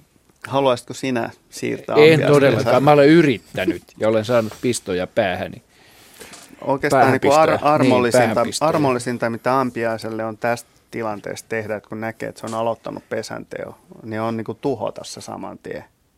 Hmm. Ja estää sen pääsy siihen paikkaan, missä se on. Hmm. Jolloin se toteaa, että jaha, taas kävi näin. Se ei ollut taas ensimmäinen kerta. Sitten se rupeaa tekemään sitä uudelleen jonnekin muualle. Joo. Tämä on se helpointa. Mutta mm. siinä vaiheessa, kun se on hirveän suuri, niin ensiksi kehottaisin jonkinasteiseen varovaisuuteen ja Joo. miettimään asioita ennen kuin ryhtyy tekemään mitään. ehkä suosittelemme Heikille tässä sitäkin, että, että tuota, mieluummin kuin tuhoamista, jos, jos näin ei Heikki halua tehdä, niin ei muuta kuin elellä vaan sitten sulassa no se, sovussa. Mä elellä että hän ei välttämättä edes pääse siihen kyllä itse asiassa niin, käsiksi. Niin, se, mutta se, on, se on varovaista yhteiseloa. Puuliimaa reikää ja... Eloa sitten. Hyvät kuuntelijat, meillä on seitsemän minuuttia lähetysaikaa jäljellä ja ehdimme ainakin yhden soittajan ottaa vielä mukaan tähän heinäkuiseen luontoilta-lähetykseen. Aulis Toivonen Velkualta. Hyvää iltaa ja tervetuloa mukaan lähetykseen. Ilta, ilta. Minkälaista pohdiskeltavaa Aulis meille tarjoat? No mulla on, äh, olen pohtinut, että mi- miten harvinainen ilmiö on albinokyy. Jaa. Nimittäin mä tuossa, siitä on nyt aikaa jo kymmenisen vuotta, niin tuota, meillä on sellainen peltokaivo, jota ei, ei muuten käytetä kuin, kuin silloin, kun, kun meidän nautakarja siellä sinne pellolla laiduntaa ja, ja kun nautakarja oli sinne tulossa, niin mä kurkasin kaivoon ja siellä uiskenteli valkoinen kyy. Mä otin sen sankoon ja päästin tietysti luontoon. Ja kun, kun sitä lähemmin katselin, se oli, oli sanoa, maidon valkoinen ja, ja se saalaita oli, oli vaalean harmaa sellaisessa. Ja ihmettelin jälkeenpäin, että oliko se albino vai voisiko kyyn nahka olla niin vesiluikunen, kun en tiedä, miten kauan se siellä oli uinut, että, että se oli menettänyt värinsä vedessä. Joo. Oliko tota silmäväristä mitään havaintoa? En muista mitä silmien väriä. Siis kyllä käärmeissä tavataan lähes lajissa kuin lajissa tämmöisiä sekä värimuunnoksia että myöskin albinismia. Sitä nyt niin. e, e, joka tapauksessa on harvinaista, en osaa sanoa kuinka yleistä, mutta että jos sillä on näkyy kuitenkin selkeästi erivärinen harmaa sahalaita, niin Kyllä, ehkä tässä oli kysymys joo. kuitenkin enemmän tämmöisestä värimuunnoksesta kuin ihan puhtaasti alpinistisesta. Jaha alpinist, alpinistisesta eläimestä. Et nämä värimuunnoksethan on kyllä usein perinnöllisiä ja tota, yleisempiä kuin, kuin tota muut tai albi, albinismista johtuvat värimuunnokset. Mutta yleensä tämmöiset vaaleat yksilöt, niin ne on hyvin heikkoja sitten luonnossa menestymään, koska ne on tämmöisiä näkyviä ja saalistajille niin. helposti näkyvissä, niin ne karsiutuu niin, hyvin niinhän, nopeasti. Niin, niinhän minäkin sen saalistin. Ja, niin. Eikö joitain vuosia Havaitsin. sitten niin Suomen luontolehdessä ollut joku lukijalle lähettänyt tämmöisen kuvan, missä oli valkoinen, valkoinen kyy. kyy. Voi olla muista väärin, mutta muist, kyllä mäkin muistin, muistin että olisin nähnyt tämmöisen joo, valokuvan kyllä, kuitenkin. Kyllä on, että joo, kyllä mäkin olen nähnyt albinismiin kuulu se punasilmäisyys? Noin. Jos on täysin, jos on täysin albi. Niin, niin, joo, täysin albiino kyllä vähän, vähän Kyllä joo. Joo. Että joka, tapauksessa, joka tapauksessa on harvinainen tämmöinen värimuunnos, mutta että johtuuko se nyt sitten jostakin perinnöllisestä tekijästä vai onko se ihan tämmöinen albinistinen yksilö, niin. me ei tässä osata nyt ihan varmasti sanoa. Mutta jos ei, se halaita näkyy, niin eihän se ei, ei ole. Ei ole, joo. Mm, kyllä, Hetki, kyllä. anteeksi, mitä sanoit? Että ei kuitenkaan tässä uimisesta joudu. Ei se, ei, ei se, se, ei se siitä, jos se nyt oli ihan... Jos se oli, niin värit lähtee. ei se, varsinkin jos se nyt oli elossa vielä se käärme. Joo, kyllä, se, kyllä, ihan, joo. ihan voimissaan. Et sitä, sitä voisi epäillä, että jos me kuollut käärme kauan liukenee vedessä, niin silloin tapahtuu jotakin niin, myöskin niille ihon värisoluille, mutta että aivan. kun ne alkaa hajota ne väri, väri, Joo. Nyt kun se silmä olisi siinä näkynyt, niin sitten sen olisi voinut Joo. katsoa. Mutta eri, erikoinen havainto ja tota, et onnistunut valokuvaa ottamaan siitä. No en, en, en kyllä. Joo. Sitten olisi, olisi toinenkin kysymys, jos sopii. Joo, vielä ehditään. Ole hyvä. Käen piika kai on harvinaistunut aikana. Mm. Ainakin paikottaen selkeästi, niin. kyllä. Joo. kyllä. Tuota, mä laitoin tässä pari vuotta sitten pöntön äh, kuusi, kuusi puuhun ja, ja tuota, laitoin sen pesäaukon siihen rung, rungon lähelle ja ajattelin, että siihen menee puukiipiä, mutta siihen ei mennyt e, e, e, tuota, viime vuonna siihen meni tiainen, mutta tänä vuonna siihen meni käen piika. Oliko sulla siinä vain yksi lentoaukko? vai kaksi Oli, lentoa? juu, joo, yksi. Joo, no voi olla, että puukiipiä sen takia vältti sitä. Joo. Niin, Pitäisikö olla kaksi? No puukiipiä tykkää sellaisesta, missä on Aha. niin molemminpuolisen, että se pääsee, Joo, joo. pääsee menemään ja toisesta ulos. Tällä käänpialla oli vain yksi poikainen. Joo. No se on kyllä Miten? vähän, kun use- usein munia on 7-11. Että... Niin. Et mä Mutta- ajattelin, että jos, jos selittääkö se sitä harvinaisuutta, kun Ei, ei, kyllä tässä on sitten taas ollut, että on, naaras on ollut ilmeisen huonossa kunnossa, jos se on muninut vain yhden munan tai jos ne munat Niin. on, on muuten tuhoutunut tai jotain on tapahtunut. Ei, voi- ei voi tietää, mutta siis yksi on hyvin vähän, Joo, aivan. poikkeuksellisen vähän. Että. Niin. Ja siis pieni poikainen, että ei, ei iso poikainen, että sieltä olisi jo muut lähtenyt pesästä. Öö, No, se, sieltä, sieltä kuului vain yhden poikasen tämä, tämä hyvin tunnistettava Evon kutsuääni. Ja tuota, sitten se yksi poikainen sieltä pesästä lähti, lähti lentoon, ei ollut oikein lentokykyinen ja, ja me tota emännen kanssa, kun meidän kissa sen, sen havaitsi, niin pantiin sinne pesään uudestaan ja, ja tota, kyllä se sieltä sitten aikanaan varmaan lentokykyisin lähti. Joo, no hyvä näin. Kiitos Aulis soitosta ja havainnoista ja hyvää kesän jatkoa. Hyvät kuuntelijat, tämä heinäkuinen luontoilta lähetyksemme loppuu tässä oitis tuota pikaa. Kiitämme aktiivisuudesta kuuntelijoita ja soitoista ja kiitämme Arvon Raatia. Seuraava luontoilta lähetys on meillä 13. elokuuta kuukauden kuluttua samaan tuttuun aikaan kello 18.03-20. Ja toivotamme kaikille luonnon ystäville ja Radio Suomen kuuntelijoille ja miksei kaikille muillekin ihmisille oikein lämmintä ja valoisaa kesää. Hei hei.